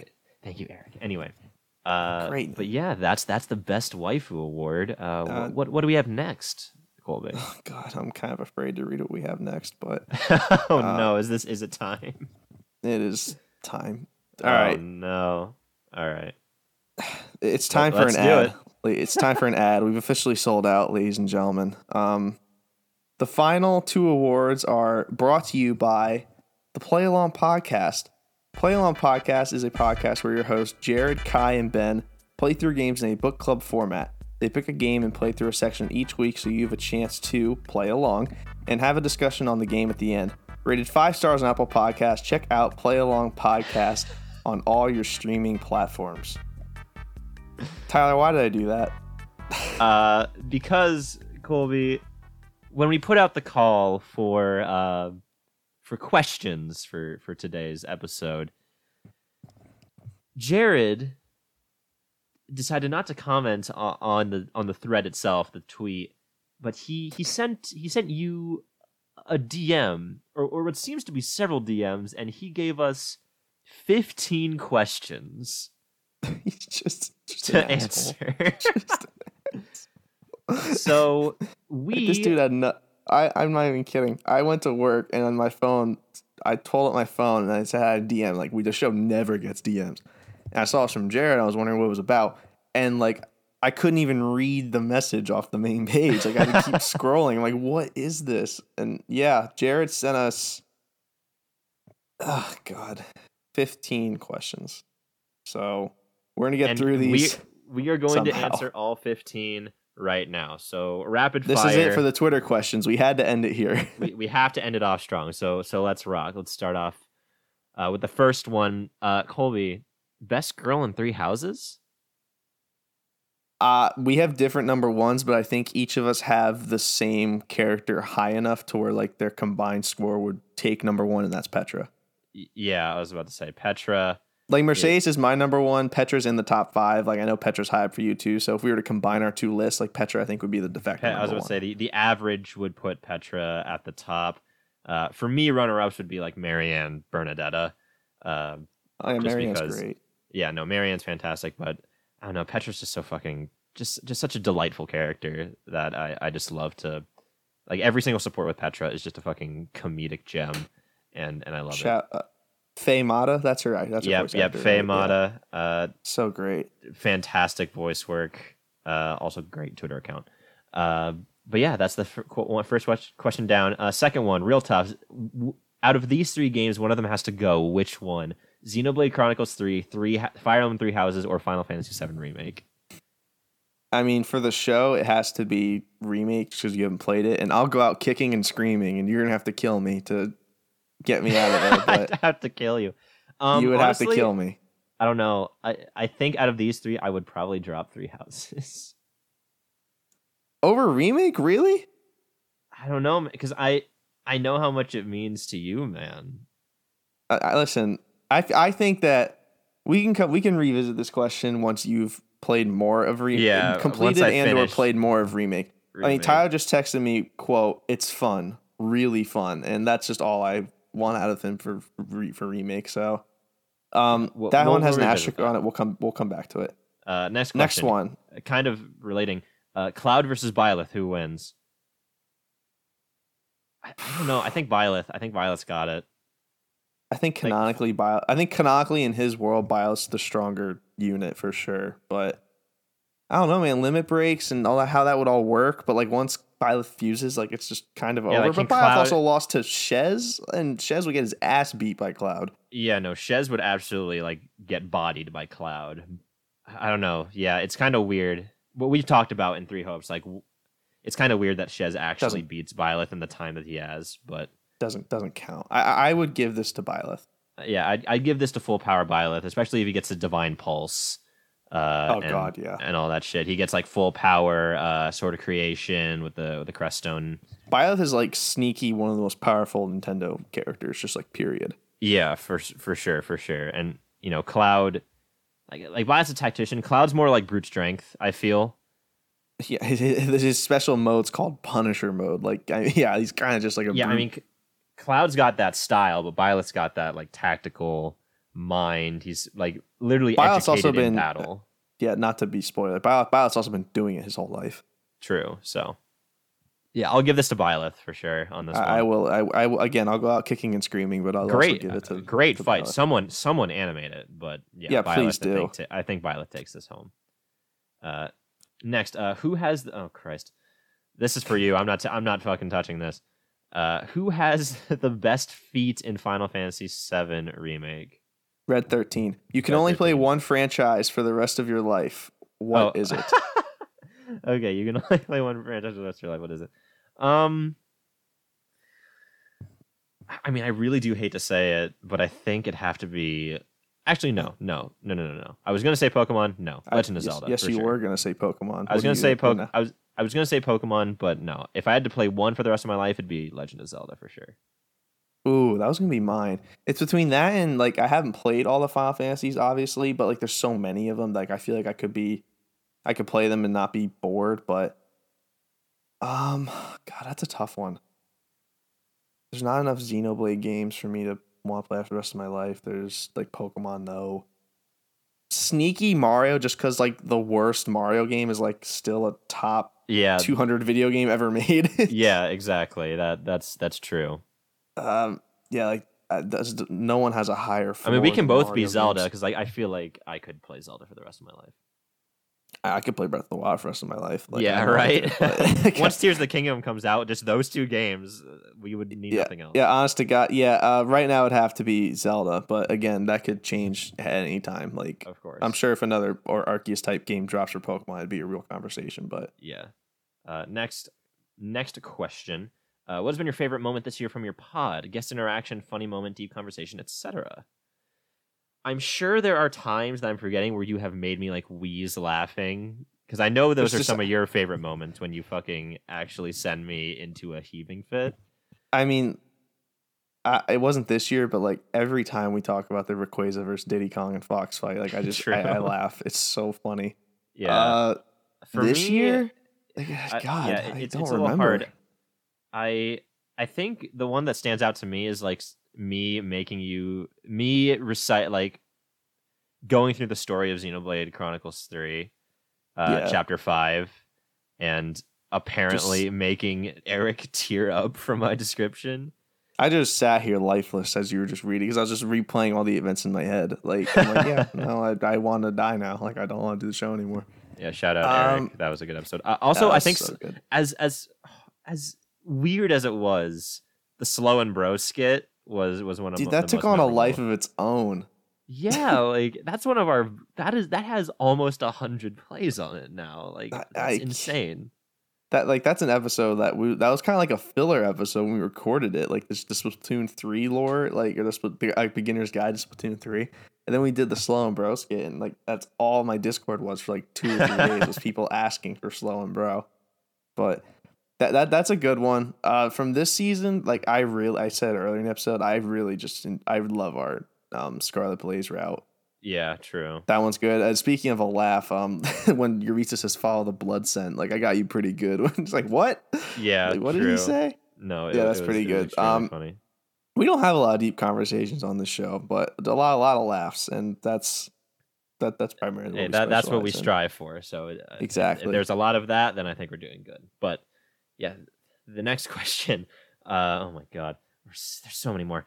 Um, uh, what is the best house in Three Houses, and why is it Golden Deer? Uh, because Golden Deer is the most rou- well-rounded character-wise. Like every single character is kind of a dub, even Raphael. Uh, I don't know. Big I nuts, it- even big nuts. even big nuts. It, they did, it ha- I think Golden Deer has the most characters. Definitely like the most misfit class, and I think that is part of its charm. But because like a lot of the other, like in Scarlet, like in uh, you know, Scarlet, Black Bla- E- no, sorry, Scarlet Blaze, you know, Crimson Black- Flower. yeah, and like Black Eagles route and uh, and Blue Lions. I, just feel like some of the characters more blend in more. Like Ingrid is strikes me as like one that doesn't really sort of stand out to me too much. She's just uh, racist, unfortunately. like they're all great characters, but you know some of them just more blend together than others. Even in you know because like Linhardt, and Caspar, I feel like those are more like they blend into their house more. But in in Golden Deer, I feel like every single character has like so much character on their own. You know, like they they stand out Uh, a lot more. And, Yeah, obvi- like, and also, yeah, that's why. And Claude Von Yeah, Riegan is just Oh present, yeah, so bet- that just yeah. just yeah, he's there. That's just all you really need to say. Yeah, I also don't think like when you recruit other units, like nobody has like from the Golden Deer House anyway. Like no one has like a bad support conversation outside of like their house, which is Yeah. really impressive. Like they're all interesting. Like I, I love the Lysithea Edelgard ones about like the crest and the crest experiments. Like that one's super freaking cool. Yeah, no, that's Well, that's great, that's primarily great. that's primarily in Black Eagles because you have to recruit Lysithea, yada yada. But yeah, again, like Golden Deer is just like it's the perfect blend of nobodies, and Mhm. there it you get like you actually fight the you fight the Omega Chad boss at the way end. You get the banger music. Uh, Yeah. yeah, that's just that's just the route for me personally. I think that's just that complements that story the best. Either that or Silver. No, no, that or if, you're, if you're gonna play one route, play Golden Deer. That, that Exactly, If you're, yeah, player, if you're gonna the- play round yeah. route and no others, play Golden Deer. yeah, they, I, I 100% agree. So next question: uh, If you could have two franchises do a crossover game, what would they be? Um, Childhood me says Mario and Sonic, just because. that's happened. Yeah, but like an actual one, like with an actual story and gameplay, not the Olympic fucking games. Um, Like, what if Mario was in Frontiers? Like, that'd be badass. That I was about to say that that'd be cool. There's so many like flash anime, like old school flash animations of like Mario, and I think there was like some sort of animation series. I forget exactly what it's called. It was like Mario and Sonic, like sort of crossing over worlds, and they have to fight like their various villains together. Uh, So who would who would fit into the other person's game better? I think it'd have to be Mario going into Sonic's world, to be honest. Like Mario and like Ko going into Sonic's world, but I can see Sonic and them going into the Mushroom Kingdom as well. It, it, it's sort of hard. Yeah, I just feel like Mario would have a tough time like beating Sonic enemies. True. I don't true. know. Eh, but I- anyway, uh, That's a tough one. Yeah. One one more before I turn it over to you. Uh, I made a Yeah, tweet sure. about this, and I think Eric and I talked about it. Uh, I would love to see Sonic and Monster Hunter crossover more, like have an actual crossover game. Sonic would kick some serious ass in that world. Yeah, of course, but the because I, w- I I think Sonic has some cool enemies that could be interesting hunts, like for a Monster Hunter, like the the final boss of Doctor Sonic. Robotnik. Not Doctor Robotnik specifically. It would be cool to fight like mechanical enemies though, like like some sort of like mechanical monsters that Doctor Eggman makes, like that the hunters have to fight. That'd be really cool. I'm just, I'm sorry. I'm just thinking of like Jim Carrey's A Hunt in Monster Yeah. Fight the Death Egg robot. Yeah, that'd be pretty. Fun. exactly. But specifically, I, I think the tweet I made was like the final boss of Sonic Adventure Two. uh, which was the original Ultimate Life Form, but uh, the Bio Lizard is what it's called. That would be a perfect fight, like a perfect crossover fight in Monster Hunter. But having like a whole game of that, if like say like the Monster Hunter got transported to Sonic's world, I think that would be the ideal crossover. Uh, Okay. for that to work. That that's just a that's like a crack idea that I have had in like a dream once. So now it's kind of cool. Yeah, what do you think, Colby? it's not so much a crossover. I just want like every game. I just want to see like every game I've ever played and loved with Final Fantasy VII Remake's combat system. Mm-hmm. Like, could you imagine Xenoblade Chronicles 3 with that combat system? Oh, Holy shit. be great. It'd be It would be- So good. Like, I've thought about like Castlevania games could do that. Like Xenoblade can do that. Breath of the Wild, not so much, but I like Breath of the Wild's combat for it for what it is. But like, Yeah. just games like that. Like I just want to see like seven remix. I freaking love seven remix combat system. It's so fun to play. Like I Yeah, would just yeah. love to see that happen. Like I, the next Xenoblade game should just have that combat system. Like that'd I be agree. that would be so freaking fun. So that's kind of mine primarily. Like uh, uh, I want the code for the remake combat system in every video game like ever. Yeah, of course, I agree. That's a good one. Uh, This next one's this next one's ne- interesting because I don't, I don't have an answer for it. yeah, if Colby forces if if Tyler forces Colby to play Scarlet and Violet, what's a game Tyler can't stand that Colby can force him through? I try. here's the thing. you- Colby recommends games to me all the time, and I absolutely love them. Like he recommends games that he knows that I will like. Well, that's not true. I did, I did, I did try to get you to play Origami King, and you hated that shit.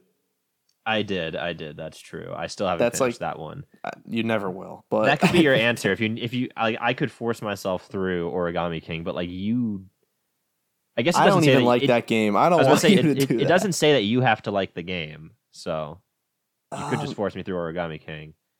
I'm just trying to think of like a game that, I don't know, like, like like, I, I don't think that like the the question is you can't stand. Like you absolutely just you probably a out kick- Madden, probably a Madden to be honest. I would, yeah, I'd make you play like ten hours of an NBA 2K my career, and you would just hate every second I, of it. I would I don't think I would enjoy that one bit. No. no, I I wouldn't enjoy it one bit. So I know for sure you would hate it. But so yeah, one of those. that that's that's my answer. Uh, Colby, will you be tackling Xenoblade Chronicles X? Probably not. I don't know a lot about it, but if it ever got a Switch port, which I don't think it has one, it's only it's it's trapped on the Wii U. Yeah. It's trapped on the Wii U, maybe. But I I I no, I haven't considered it. I do have Xenoblade Chronicles 2. I will be starting that soon. I think. I haven't played a video game in a while, actually. Ever since Crisis Yeah. Core ended, I just haven't known what to do. So I, Yeah, of that'll, course. that'll, I'll probably start Xenoblade Chronicles 2, and then that'll be enough time to get me to whatever the next game is. Will probably be Fire Emblem Engage. Which I don't know if I'm getting I don't know if I'm getting it on release day, to be Uh, honest. I'll get it on release day, and we'll well, it'll be fine. You, Then you can be like, Colby, you have to get this game. It's so good. Then you can have your turn. Uh, I hope that's how I hope that's how it goes. I hope so We'll- too. We'll see. Uh, next question: Your favorite video game character has a Pokemon team. What are they running? That's a great question. That is a really So- good question, but like my favorite video game character is a Pokemon. Like it's What's Grovyle. Grovyle, what's Grovyle running? Does he run himself out there? He's he's a lone wolf. Like he really wouldn't. He, Have a I- team. he, he can't um he can't put himself out there for his for his team. I mean, his team like he he would fight them himself. You know, like he wouldn't have a team. I mean, I guess his team is like the player. Like his team is the player character and their partner, and then like Celebi uh, is in there too. Dusknoir eventually. Uh, so for the purposes of this, we'll say like uh, Riolu, Pikachu, because those are my Yeah. Th- that that was my Explorers of Sky team. Uh, Celebi, Shiny Celebi specifically, Dusknoir for his fourth, himself, so Grovyle is his fifth, and then the sixth. That's interesting because those are, like he doesn't interact with like anybody else really. So we could go Sableye because he eventually turns the Sableye good yeah. so we could go Sableye. Uh, we could go Dialga because he eventually helps turn God, Primal that'd be s- Dialga back. Grovyle put out Dialga. Yeah, Grovyle sends out Dialga. Uh, Sableye would. I'll say Sableye just to make because he already has a legendary on his team or a mythical rather with Celebi. So yeah, Ri- Riolu, Pikachu, uh, Dusknoir, Sableye, Celebi, and himself, Grovyle. That would be his his squad. So like the characters, I, I am kicking around a lot of characters in my head for my favorite character, but I've said that Claude's my favorite character on this show, so I'll Mhm. stick with him.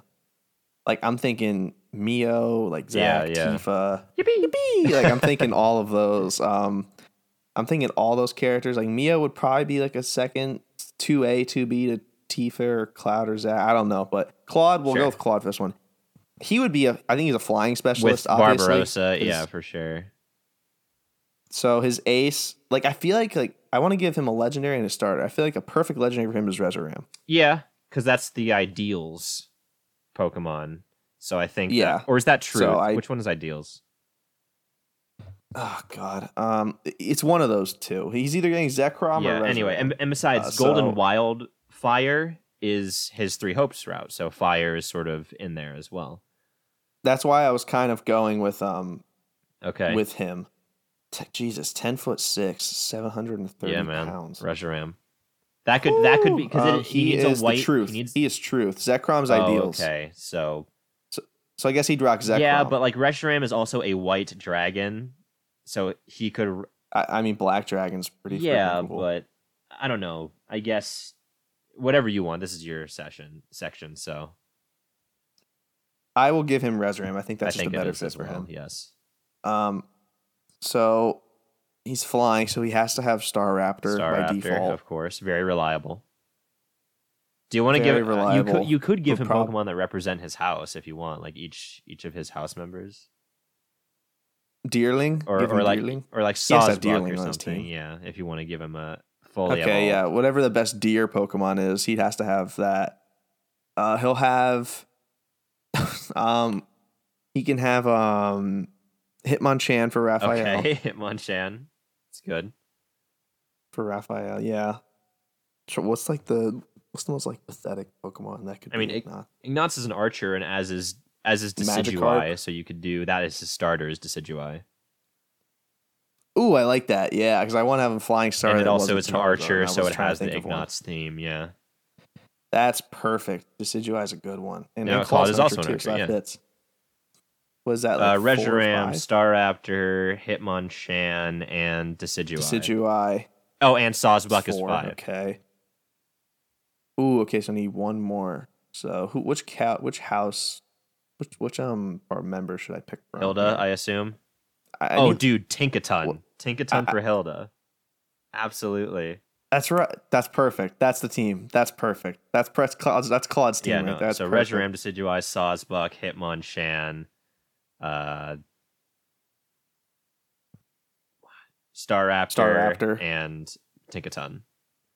Tinker. Yeah. You know, that's fantastic. All right, That's that's, the team. All right. Uh, perfect. Very That's, a, good that's question. a good Thank you, question. Jared. Uh, next up, uh, what's your dream guest on the show? Joe Zieja. Joe Zieja. Joe Zieja. Yeah, for sure. Yep, Speaking of question. Claude. Uh, Colby, will you be having a lesson plan revolving around Final Fantasy VII lore? if if the if the over under was like half for my the rest of my life will I teach a class on FF7, I think I would have to take the oh, over. really? I think it I think it'll happen at some point Let me at least life, zoom into that class. I'd like to be there for that. uh, you you can be on call for sure. sake, what is this? Which Pokemon has the best smelling feet? Do you just want to read my this note is and fucked up. on? Yeah, let's let's move on. Oh fuck! Wait, that's a whole question. I th- oh Christ! I thought that was the next section. Okay, last last That's a question. Let's end it with a complicated one. You awake to a magical wizard As floating Jared above you. He informs you that you have won the magical lottery. you will now you will Hell now and for eternity have free video games if you so choose. But every time you finish a game, you must eradicate another game from your lib- of your library from existence forever. If having every game available to you, what are you playing first, and what are you eradicating from existence forever for everyone? So look, I- the wording's weird. So do if we play a game, do we eradicate a game from the minds of everybody who's ever lived forever, or just our guess own minds? from the I guess it's from for everybody. Damn. Okay. What game am I playing first? I haven't played yet. Um, Um. God, that's a. tou- it would have been. I mean, I'll like, I I can say remake for mine because I only just started it. okay. Uh, one rid of the Zelda CD games. Like yeah, like one of those shitty. It will get rid of a lot of memes for sure, but I feel like it's better for everybody. I will. I'll do you a favor. I will play. Hmm. Definitely you seem like you have to think a lot about this favor. I'll play Ocarina Oh. of Time. Like, if I could hop in a time machine and play it back when it first came out, because I'd be way more willing to play it than I am now. And I will eliminate Sonic 06. Ooh, that's an interesting one. Erase it so that it never happened. That I wonder what would that would do to Sonic's reputation.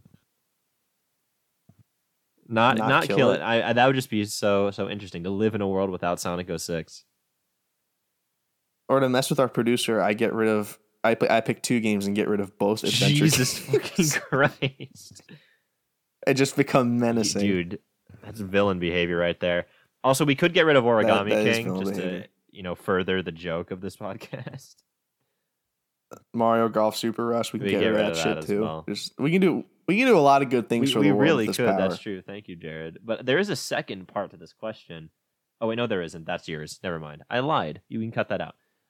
Um, Uh, that's Yeah, all that- fifteen. That's, fifteen questions with play that's along all podcast. fifteen, uh, Jared. We hope we did them all justice.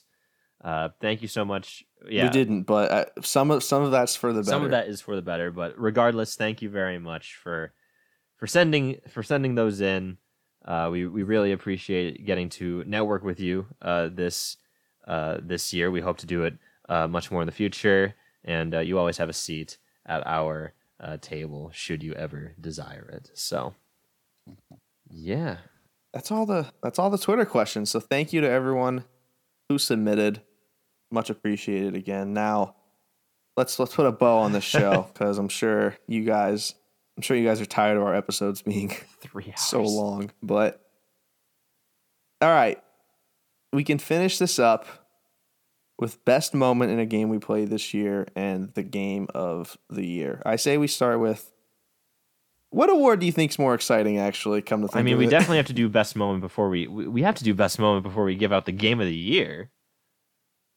I was just thinking, everyone knows the game of the year, so I was thinking we maybe change up obviously, a little bit. but, But, we, you know. we we should do best moment first. I think just to keep the right, integrity sure. of, the, of what we've got going here. So all right.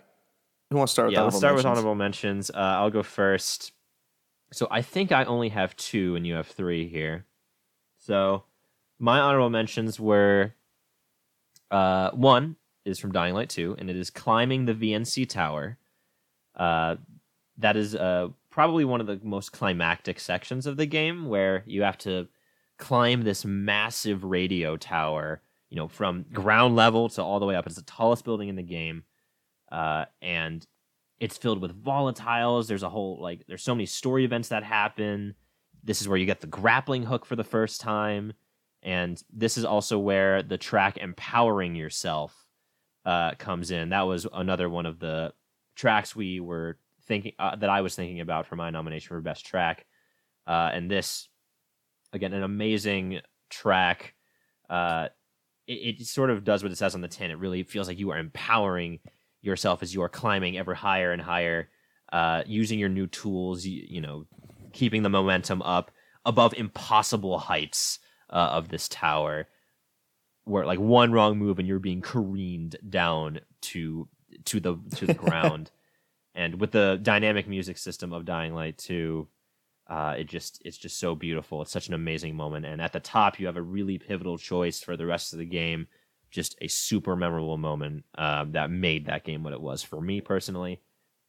And the second one is the game is the moment that made Scarlet and Violet uh, the game that it means to me, and that is uh, the Mabostiff scene uh, at the near the end of the Path of Legend story, uh, where you you you help Arvin succeed in the uh, the healing of his partner Mabostiff after all this journeying around and finding all of these Herba Mystica together. You get this incredibly touching cutscene of Mabostiff bringing his favorite ball back to Arvin for the first time in however long, and Arvin just you know breaks down crying and, and, and petting his his his buddy while you look on and also pet your uh your traveling companion as well since they have sort of healed together at the same time and uh it's absolutely probably the best moment in Scarlet and Violet for me personally. It secured Arvin as like my favorite character in the game, but also how was there no voice acting for like it just really puts into stark perspective that if there was voice acting, I may have shed a tear because that's how good the scene was. But unfortunately, it was just completely silent. The music was great in the background, but it is it, it really is starting to get jarring with these beautifully animated cutscenes with just mouth movements and nothing coming out of them. But you can hear like all the footsteps and every single movement, like the crumple of the clothes of the people as they, you know, do their thing, but no voices. So uh, that those are my two honorable mentions. So Colby, what about you? I have three. Just added one like literally 5 Mm-hmm. minutes ago. But my first one was going to uh, Noctis versus Leviathan from Final Fantasy 15. That is just like just so Yeah. epic. That fight is so freaking cool. Uh, comes at like the climax of the story, and a lot of people say the game falls off drastically after that portion, or even during that portion. Like in that fight, the game becomes a lot worse. But I, that that fight was so cool. It's epic. I love the music. Yeah. Everything about it. Speaking of epic, love the music and everything about it.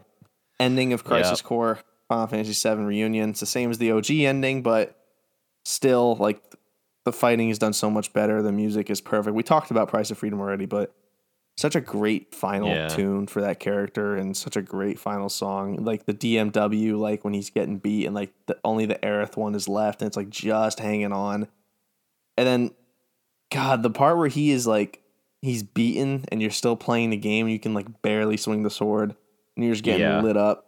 Like that's just done so well too, and the voice acting is perfect at the end of that. So that gets another. That's Yeah, I saw a, a YouTube like a comment on a YouTube video because I was watching people react to Final Fantasy VII remake, the the Zack reveal, like uh, at the end of the game, and I saw a comment. It was like Sephiroth is loved, Cloud is loved, Tifa is loved. Zack is pretty much revered at this point uh, in Final Fantasy lore, and, and playing Crisis Core for the first time, I could definitely see why it, it was a fantastic uh, moment to end that character with. And now he and now he's yeah, fucking and then back. a, a moment. now it's like, what the hell is gonna happen now? Now he's back. So Now he's back. Zack is back. And then a moment we could have nominated but chose not to. Um, talked about this a little bit earlier with the best line. Uh, this is definitely the best part of this game, I think, and that is Sothis and Bile fusing for the first time in three hopes. Just, just, just badass. just rocking. Shez's world uh Just immediately. give him the business.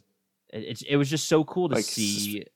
Sorry, this is yours. You should probably explain this. I'm sorry. I, No, no, you- you're you're, you're gonna say exactly what I'm gonna say. It was just so cool to see like that happen again, and like seeing Cassandra Lee Morris speak through the vessel of Byleth and like a much more menacing and aggressive side of Sothis, which I, I just I I love that again. Like I hate that it was so undervalued and underexplored in the game, but she's on the freaking box They barely like, do they anything with it, yeah. It's it, it's also so cool to But, see yeah, divine that's so good. pulse from like an outsider's perspective. oh, It's it's, like- so freaky, but it's It's awesome. like she's not teleporting; she's stopping time. She could do whatever she wants to you, and you wouldn't even fucking know. Uh, yeah, in gameplay and yeah, in canon. exactly. She just it- just seeing divine pulse like that, seeing the full seeing the full power of the Ashen Demon. It's like, yeah, I know why people are scared of this. So it, it was a fantastic scene, but unfortunately, just fell short of the final nominations. So Just- let's get on to those. That's what you're here for. So my my personal uh you know uh addition to the potluck here was the uh Volo battle from Pokemon Legends Arceus.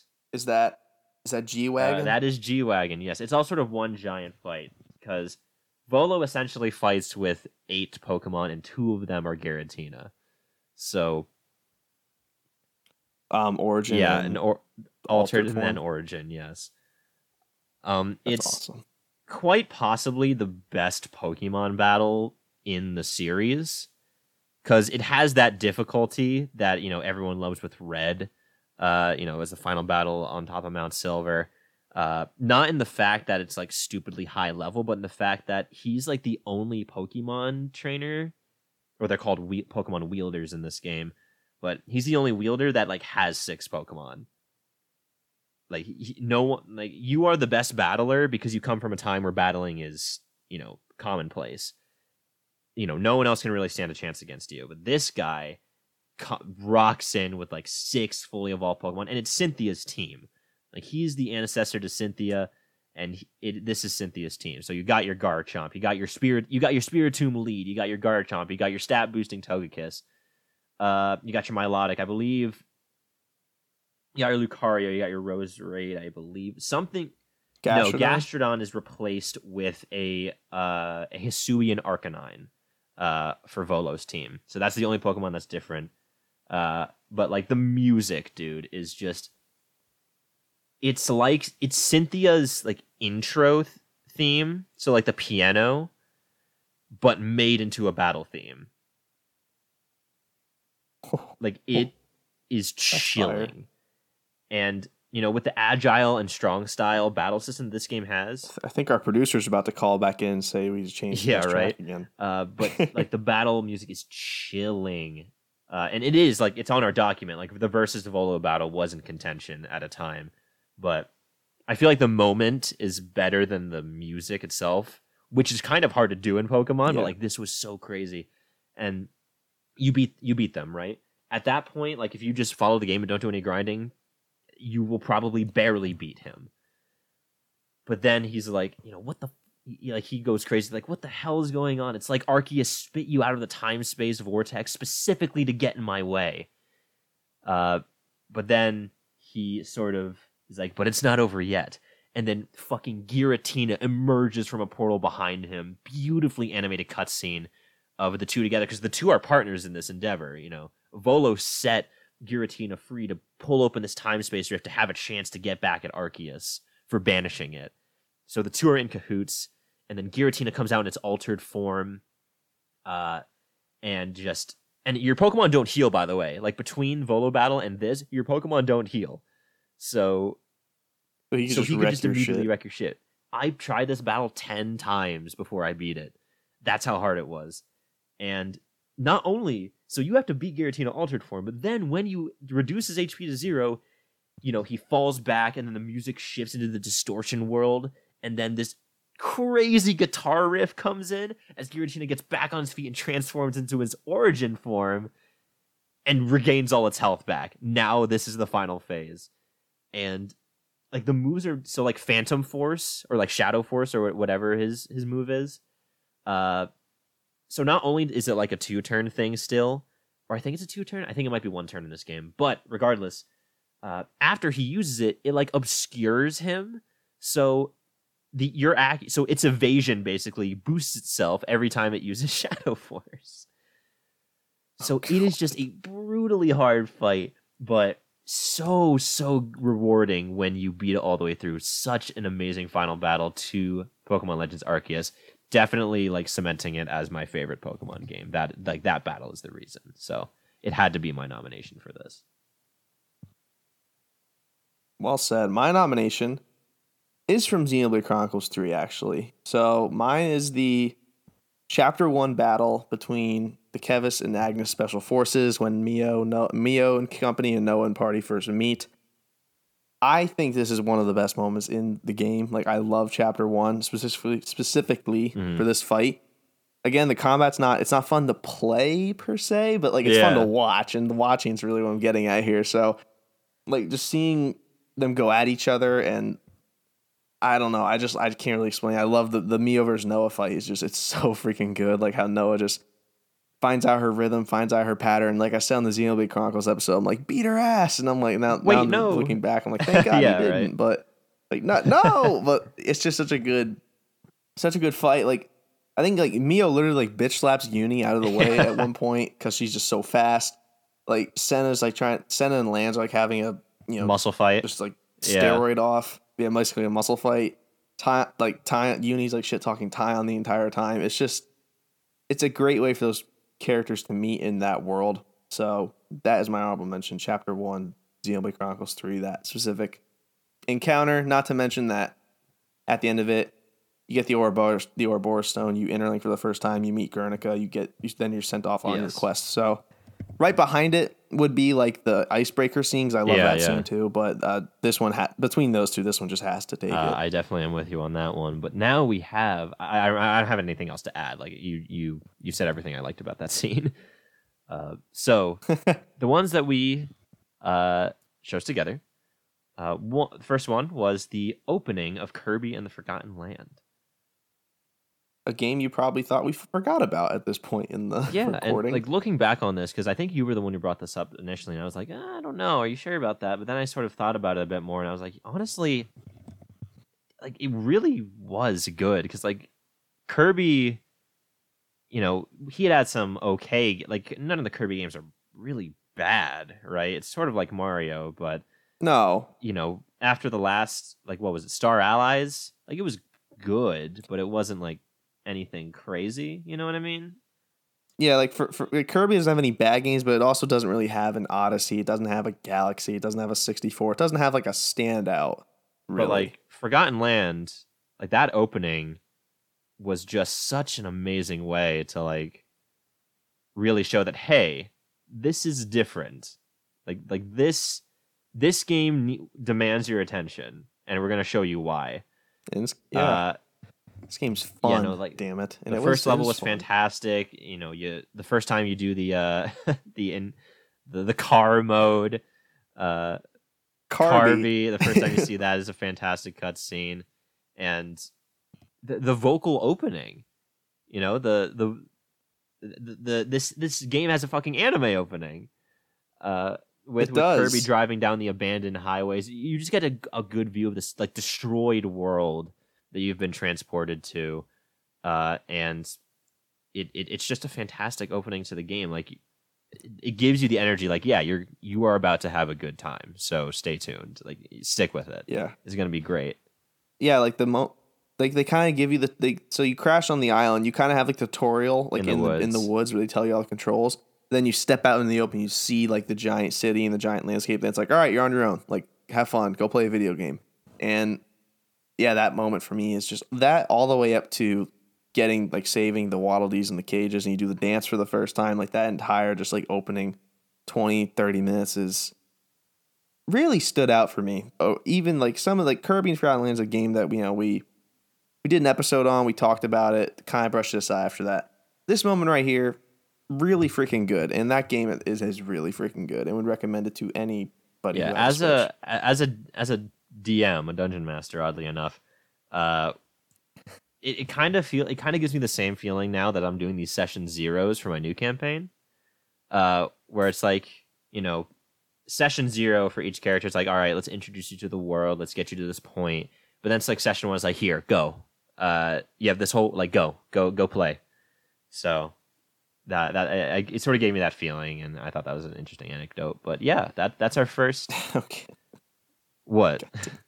just re- just reading our next. Two Yeah, so these next two, um, these last two nominations will be very familiar because it was a very similar battle that happened in the best uh track category.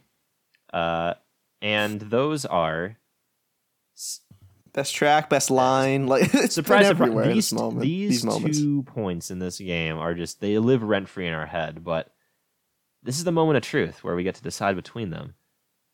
Xenoblade Chronicles 3, the ending cutscene, or Xenoblade Chronicles 3, the final chapter 5 cutscene.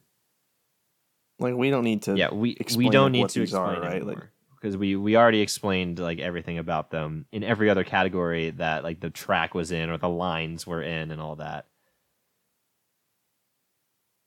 Do you want to say on three? Because I have mine. Do you have yours? Uh, but between them, yeah, I Yeah. I do, I do, yeah. All right. I'll let you count down, then I'll say it. On Both of us are gonna say it on three. Okay. Yeah. Three, two, one. Ending cutscene. And yeah, Ending. ending cutscene. Okay. There we go. Um, y- yeah. Even though, ch- yeah, I, I feel like if we're not going to talk about like why they're there, I feel like we should talk about why the ending Is above, better yeah. than the chapter five final sequence. Don't get me wrong, chapter five is like peak video game. Oh, yeah. in my opinion, it's that Yep. freaking good. But I don't know something about like you beat the final boss, you've overcome all this turmoil and hell from this world. You do everything that heroes do, and you still can't be happy at the end of it. That just gets at me. And like that, like if we got a happy ending, I'd be pumped. I probably wouldn't have thought about this game as much as I did after I beat it if we did get a happy ending. Where if like at the end of the day they find a way to keep the worlds in stasis or they go back to their respective worlds but can still see each other. Yeah. Like the fact that they don't get that and they have to be separate and Noah and Mio can't be together and like the worlds are gonna pull apart, like that's just like it. Because that's the feeling like that's the feeling of me staring at the title screen after the credits roll, like just staring at it, like what just happened, and like just contemplating my life. Like, because if we got a happy ending, like I would have been so happy watching the credits. I would have, when it hit the title screen, I would have been like, "Oh, I'm gonna go back and do some side quests," or I would have been like, "Oh, this and that." No, I like sat at my, at the on the end of my bed, and just stared at my television screen and like didn't know what to do, and like that's that moment is why, like that moment is why everyone I've talked to is just on their hands and knees, including you, begging Takahashi for DLC that takes place after the Yep. events of the story and not before, and somehow gets us answers to questions. But like the more I talk about it, the more I think it's not even close. Like I think that it has to be the ending cutscene of the game. That's what really delivers the final punch, and that delivers the punch that makes you think of this game for the rest Yeah, of your like- life. I have to agree with you. It's absolutely the reason that I will remember this game forever. Like it is that. Like the chapter five cutscene was my first tears of the game, and this was the final ones. Um, you know the the- the ending cutscene. We didn't have anything from the ending cutscene in the final line. Like there wasn't any like zingers or anything. There was maybe like the sort of joint line between Mio and Noah saying that you know even if their worlds apart, they won't let go. Their feelings forever interlinked. I think it's more of like I think it's more a visual because like they have the Yeah. hands and the hands pull away. That's kind of like that. That would be like as good as any line exactly and said. obviously you have the vignettes between uh, each of the pairs and you know talking about how they feel about each other um it's just and i've seen like lore videos like if you think that this isn't a happy ending you know you you know you're not exactly right because you know the worlds will eventually come back together and they and they will see each other again. Uh, even the line even the lines like in the in the song in in where we belong say as such. And you know I mean, but, like it, how do I know, you know but that? that's like the thing like that ending scene i see it in every comment section on that on like youtube videos covering this cutscene. That cutscene shows that we all have a little bit of Moebius in us. Because in that moment we wanted things to stay as they were forever like we we did not want a- Mhm. anything to change even the characters had a little bit of Moebius still in them because they ran back for they they're ran back running- for each other despite everything almost. A, I don't- yeah, almost as if to say like, oh no, we messed yeah, up. just just to have any amount of seconds more with each other. They all love each other so much. Like it's not just like pairs, you know. It's not just like Noah and Mio, uh, Taion and Eunie, Sena and Lanz. Like it's not just those pairs. They all like have interconnected feelings of love for each other, and Yeah, they're they're, they're a team. They're they're a family at that point, and just seeing all of them. Um, I cannot talk about the fucking running scene without It's just, it's just, it's just it's- shatters your it heart. just into shatters your heart. Obvious and like in lore, like you know the the two queens can can communicate through this like light. They can communicate across dimensions. And you know if that is possible, you know what else might be possible? Maybe travel between them could eventually happen, but it's that uncertainty, right? It's the it's Mhm. the un it's the fear of the unknown. That's the greatest human fear, and it's the, it's the fear for them as well. That that's why they run, you know. But just like any amount of Mhm. time with each other before this unknown comes would be enough. And like we can talk, we could talk about the scene for an entire episode. We can talk about chapter we five could, scene for yes. the entire episode. They're, Like, they're both, both that that good, good. but like this scene just made me think about life like so much. Like I, like I, I, I did the same Yeah. thing. I, I don't listen. I'm not. It, it was disagree. 3 a.m. Like I, I finished this game at like fucking three in the morning. I can't, I can't go. I can't go to bed now. And I Like, I, can't like- go to bed. Like that's, that's what a normal person would do. I'm not a I normal was person. just like crisscross applesauce on the end of my bed, just tears running down my face, sniffling. And like that's when I knew like this game is like probably one of my favorite games of all time. one or two.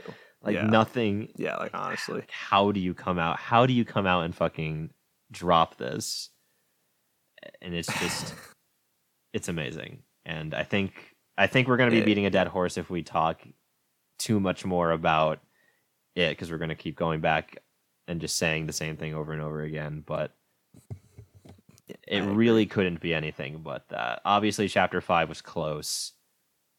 Like the you know that was an emotional hit but that was like you know that was like the that was the Mhm. rock bottom moment. This is the end but it's still you know like this is the end. Like it's still a a sad moment but in a different way you know? It's like it's bitter it's the definition of bittersweet. Like like Yeah, bittersweet sure. is almost too tame of a term to use for the emotions that this arose but it's You're not wrong. it's just so good, guys. Like play Xenoblade Chronicles 3, please. Yeah. All right.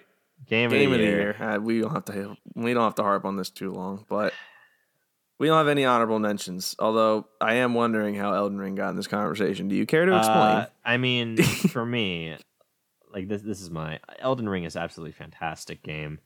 Uh, I absolutely love the lore. Like I I have so many theories on the lore myself and I love watching videos about like you know the story because the story is deliberately open ended. This is my first FromSoft game. Like there's a reason it won the actual game of the year. Like I you know, we all of us love to shit on the games like oh, we you know, mine didn't get picked. This game is nothing compared to this game, but Elden Ring is a is, is a masterpiece. It really is in, in game design, in in world building, in attention to detail, in just expansiveness and size, everything. Uh, it is that good of a game. And even if you've never played a FromSoft game before, yes, it's difficult, but like everyone deserves to play Elden Ring. Like it's on PS5. I will buy it for you, you know, on your birthday so you can play it. Uh, even if you don't play it all the way through, because I know you're going to be busy, I will get it for you. It is that good.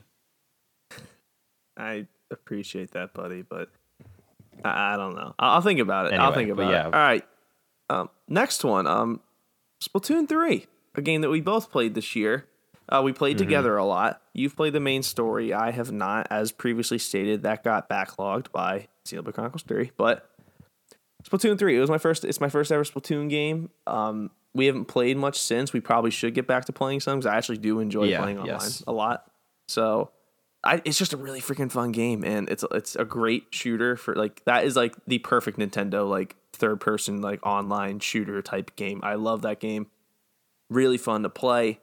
Would would absolutely if you ever anyone ever text me like, hey, you want to play Splatoon? Like, yeah, I'm in. Let's do it. It's just I, I would only play with friends, honestly. It's one of those like mm-hmm. online niche games for me personally. Like main story, you've talked up a very great deal. I'll check it out maybe one day, but yeah, Splatoon three is just a lot Yeah. of fun, and I think for I think for a lot of people, this would be their pick for game the it really is just like the best deal in gaming. Like you get a very robust multiplayer that is constantly being updated and supported. Obviously, the servers are kind of shit sometimes, uh, but you know, even despite that, we still have a lot of fun playing it.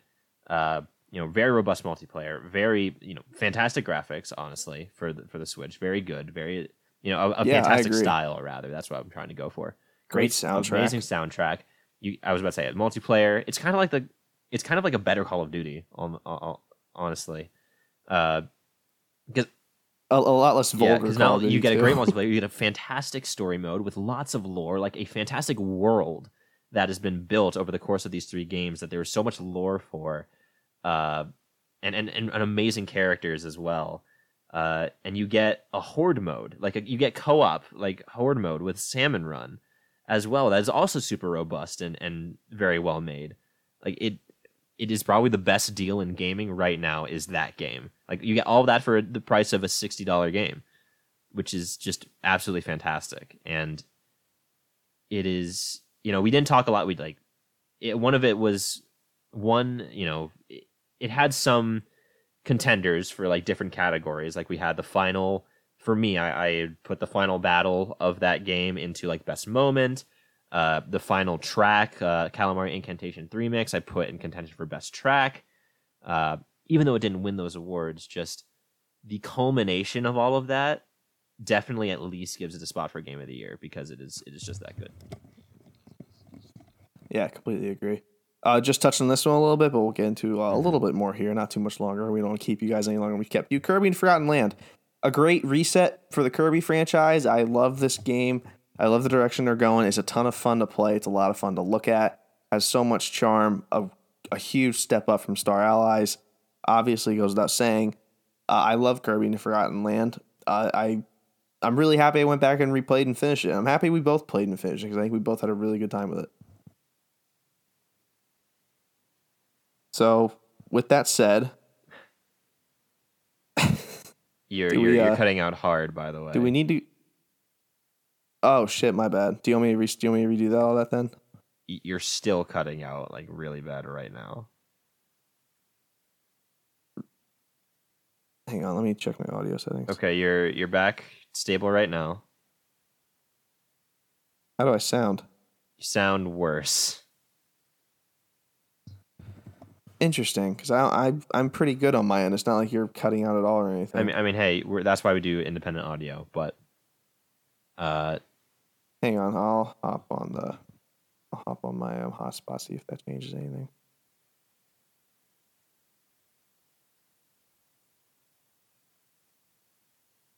Is that good? Is that better? uh, I can hear you. Like you sound the same, but like you know, I already have kind of weird quality with my AirPods in. So, Oh, but yeah, you're you're, well, you're stable just- now. where- where stable the- now. where did where did I lose you? Uh, when you started talking about uh, Forgotten Lands, sort of Okay, I'll just redo um Kirby and Okay. Forgotten Land then. So, all right. One. Uh, third one up, we just kind of touched on this one here a little bit, but we'll get into a little more detail here. I don't want to keep everyone here too long. It's already been almost three hours. Kirby and Forgotten Land, a game that I really enjoyed playing this year. A huge step up from Star Allies, a great step forward for the Kirby franchise. A lot of a lot of fun to play, a lot of fun to look at. Has plenty of charm with Waddle Town, plenty of replayability with the collectibles, and a lot of post game that I haven't dived into at, at any, but might make that a priority uh, for the upcoming year to get into some of that. But yeah, Kirby and Forgotten Land, very uh, just like Splatoon three, uh, very much deserving of being here. A game that kind of got fell through the cracks as it came out all the way back in March, but nonetheless, a really fun experience and a really good game. Yeah, a deceptively long game because there are lots of like bosses and challenges and ways to 100% the game, uh, collectibles, like you said, secret areas, uh, all all sorts of stuff that neither of us have really dove into too much. But uh, looking at online and everything, there's a good amount of content uh, there, and like you said, an amazing revival for the Kirby series. Not that it, again, like none of the Kirby games are really bad. Like this isn't like a like you know I, i'd say a sonic where like some of sonic games are objectively like really poor in quality from like just a good yeah, shake a good up for the series. exactly yeah a good step forward rather is a better word than a revival i'd say but Yeah, you know For sort of like op- more open kirby levels like it was a really really fun time and uh, I, I definitely hope that's the direction they keep going in the future but me too. Me too. Uh, there's There there's only only, one. one. possible. You all knew what it was going to be when the episode started. Let's all be honest here. Yeah, it's true. But for the sake of the ceremony, I would love to. What were you gonna say? I was gonna say, come on up, Takahashi. yep. Accept your reward, Come on buddy. up. He was wa- when when game of the when switch it up game of the year. Like he he started shaking hands already. Like he wasn't wasting Yeah, any no, uh, time. come on up, Mr. Takahashi, because we would love to present. Uh, we have the great honor to present the Switch It Up Game of the Year award to Xenoblade Chronicles Three. I just to put one big ass bow on this game for the show at the moment. Um,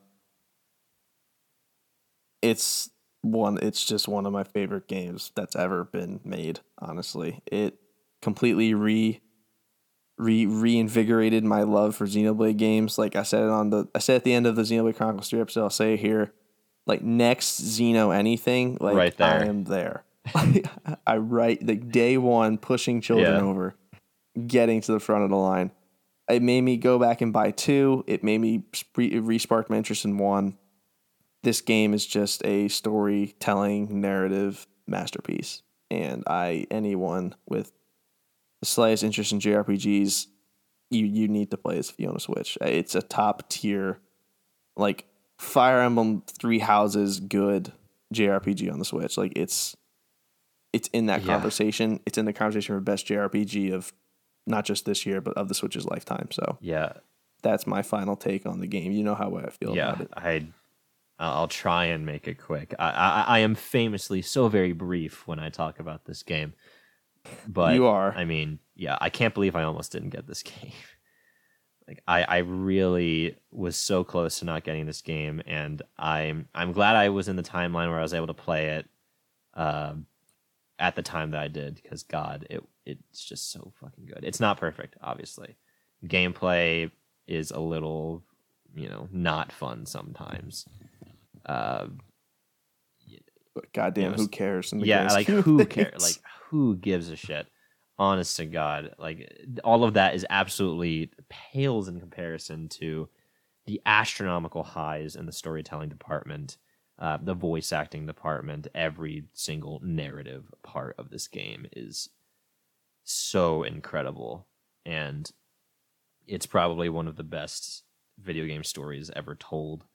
Uh, I have not played The Last of Us. I have not played through all of Final Fantasy VII, but at least in the games that I have ever played, Xenoblade Chronicles 3 is cream of the crop, top of the line quality story.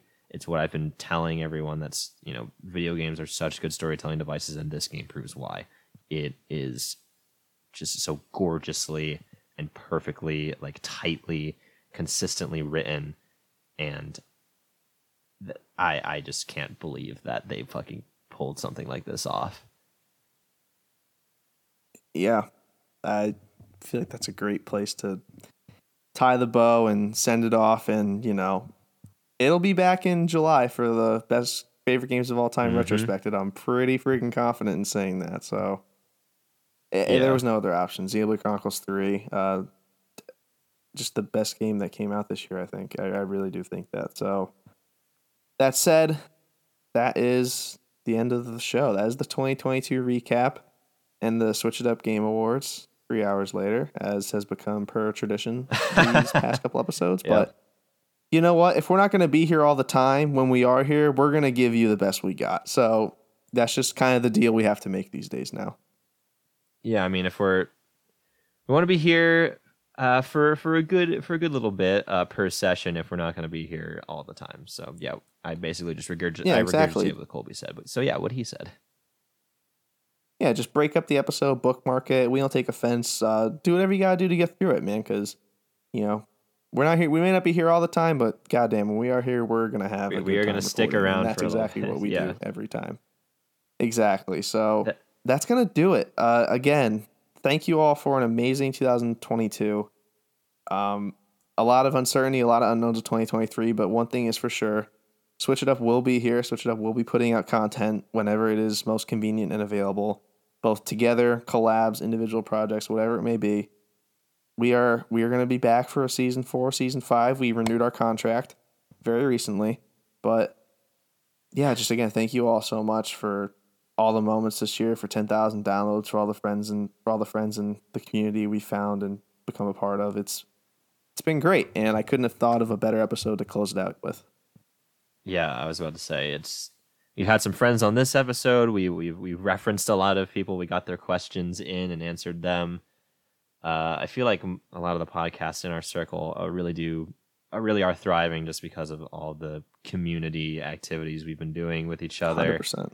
um, going on people's podcasts and just being you know regulars on other airwaves it's something i never really thought about as like a possibility like oh yeah collabs are going to be a huge part of of what i like about this show but really uh, they have been and you know we just hope that you guys enjoy listening uh, as much as we enjoy creating uh, this content to, to put out there. So yeah thanks for thanks for a good year everybody. We'll we'll definitely Yeah. make sure to to stick around for for this coming year as well.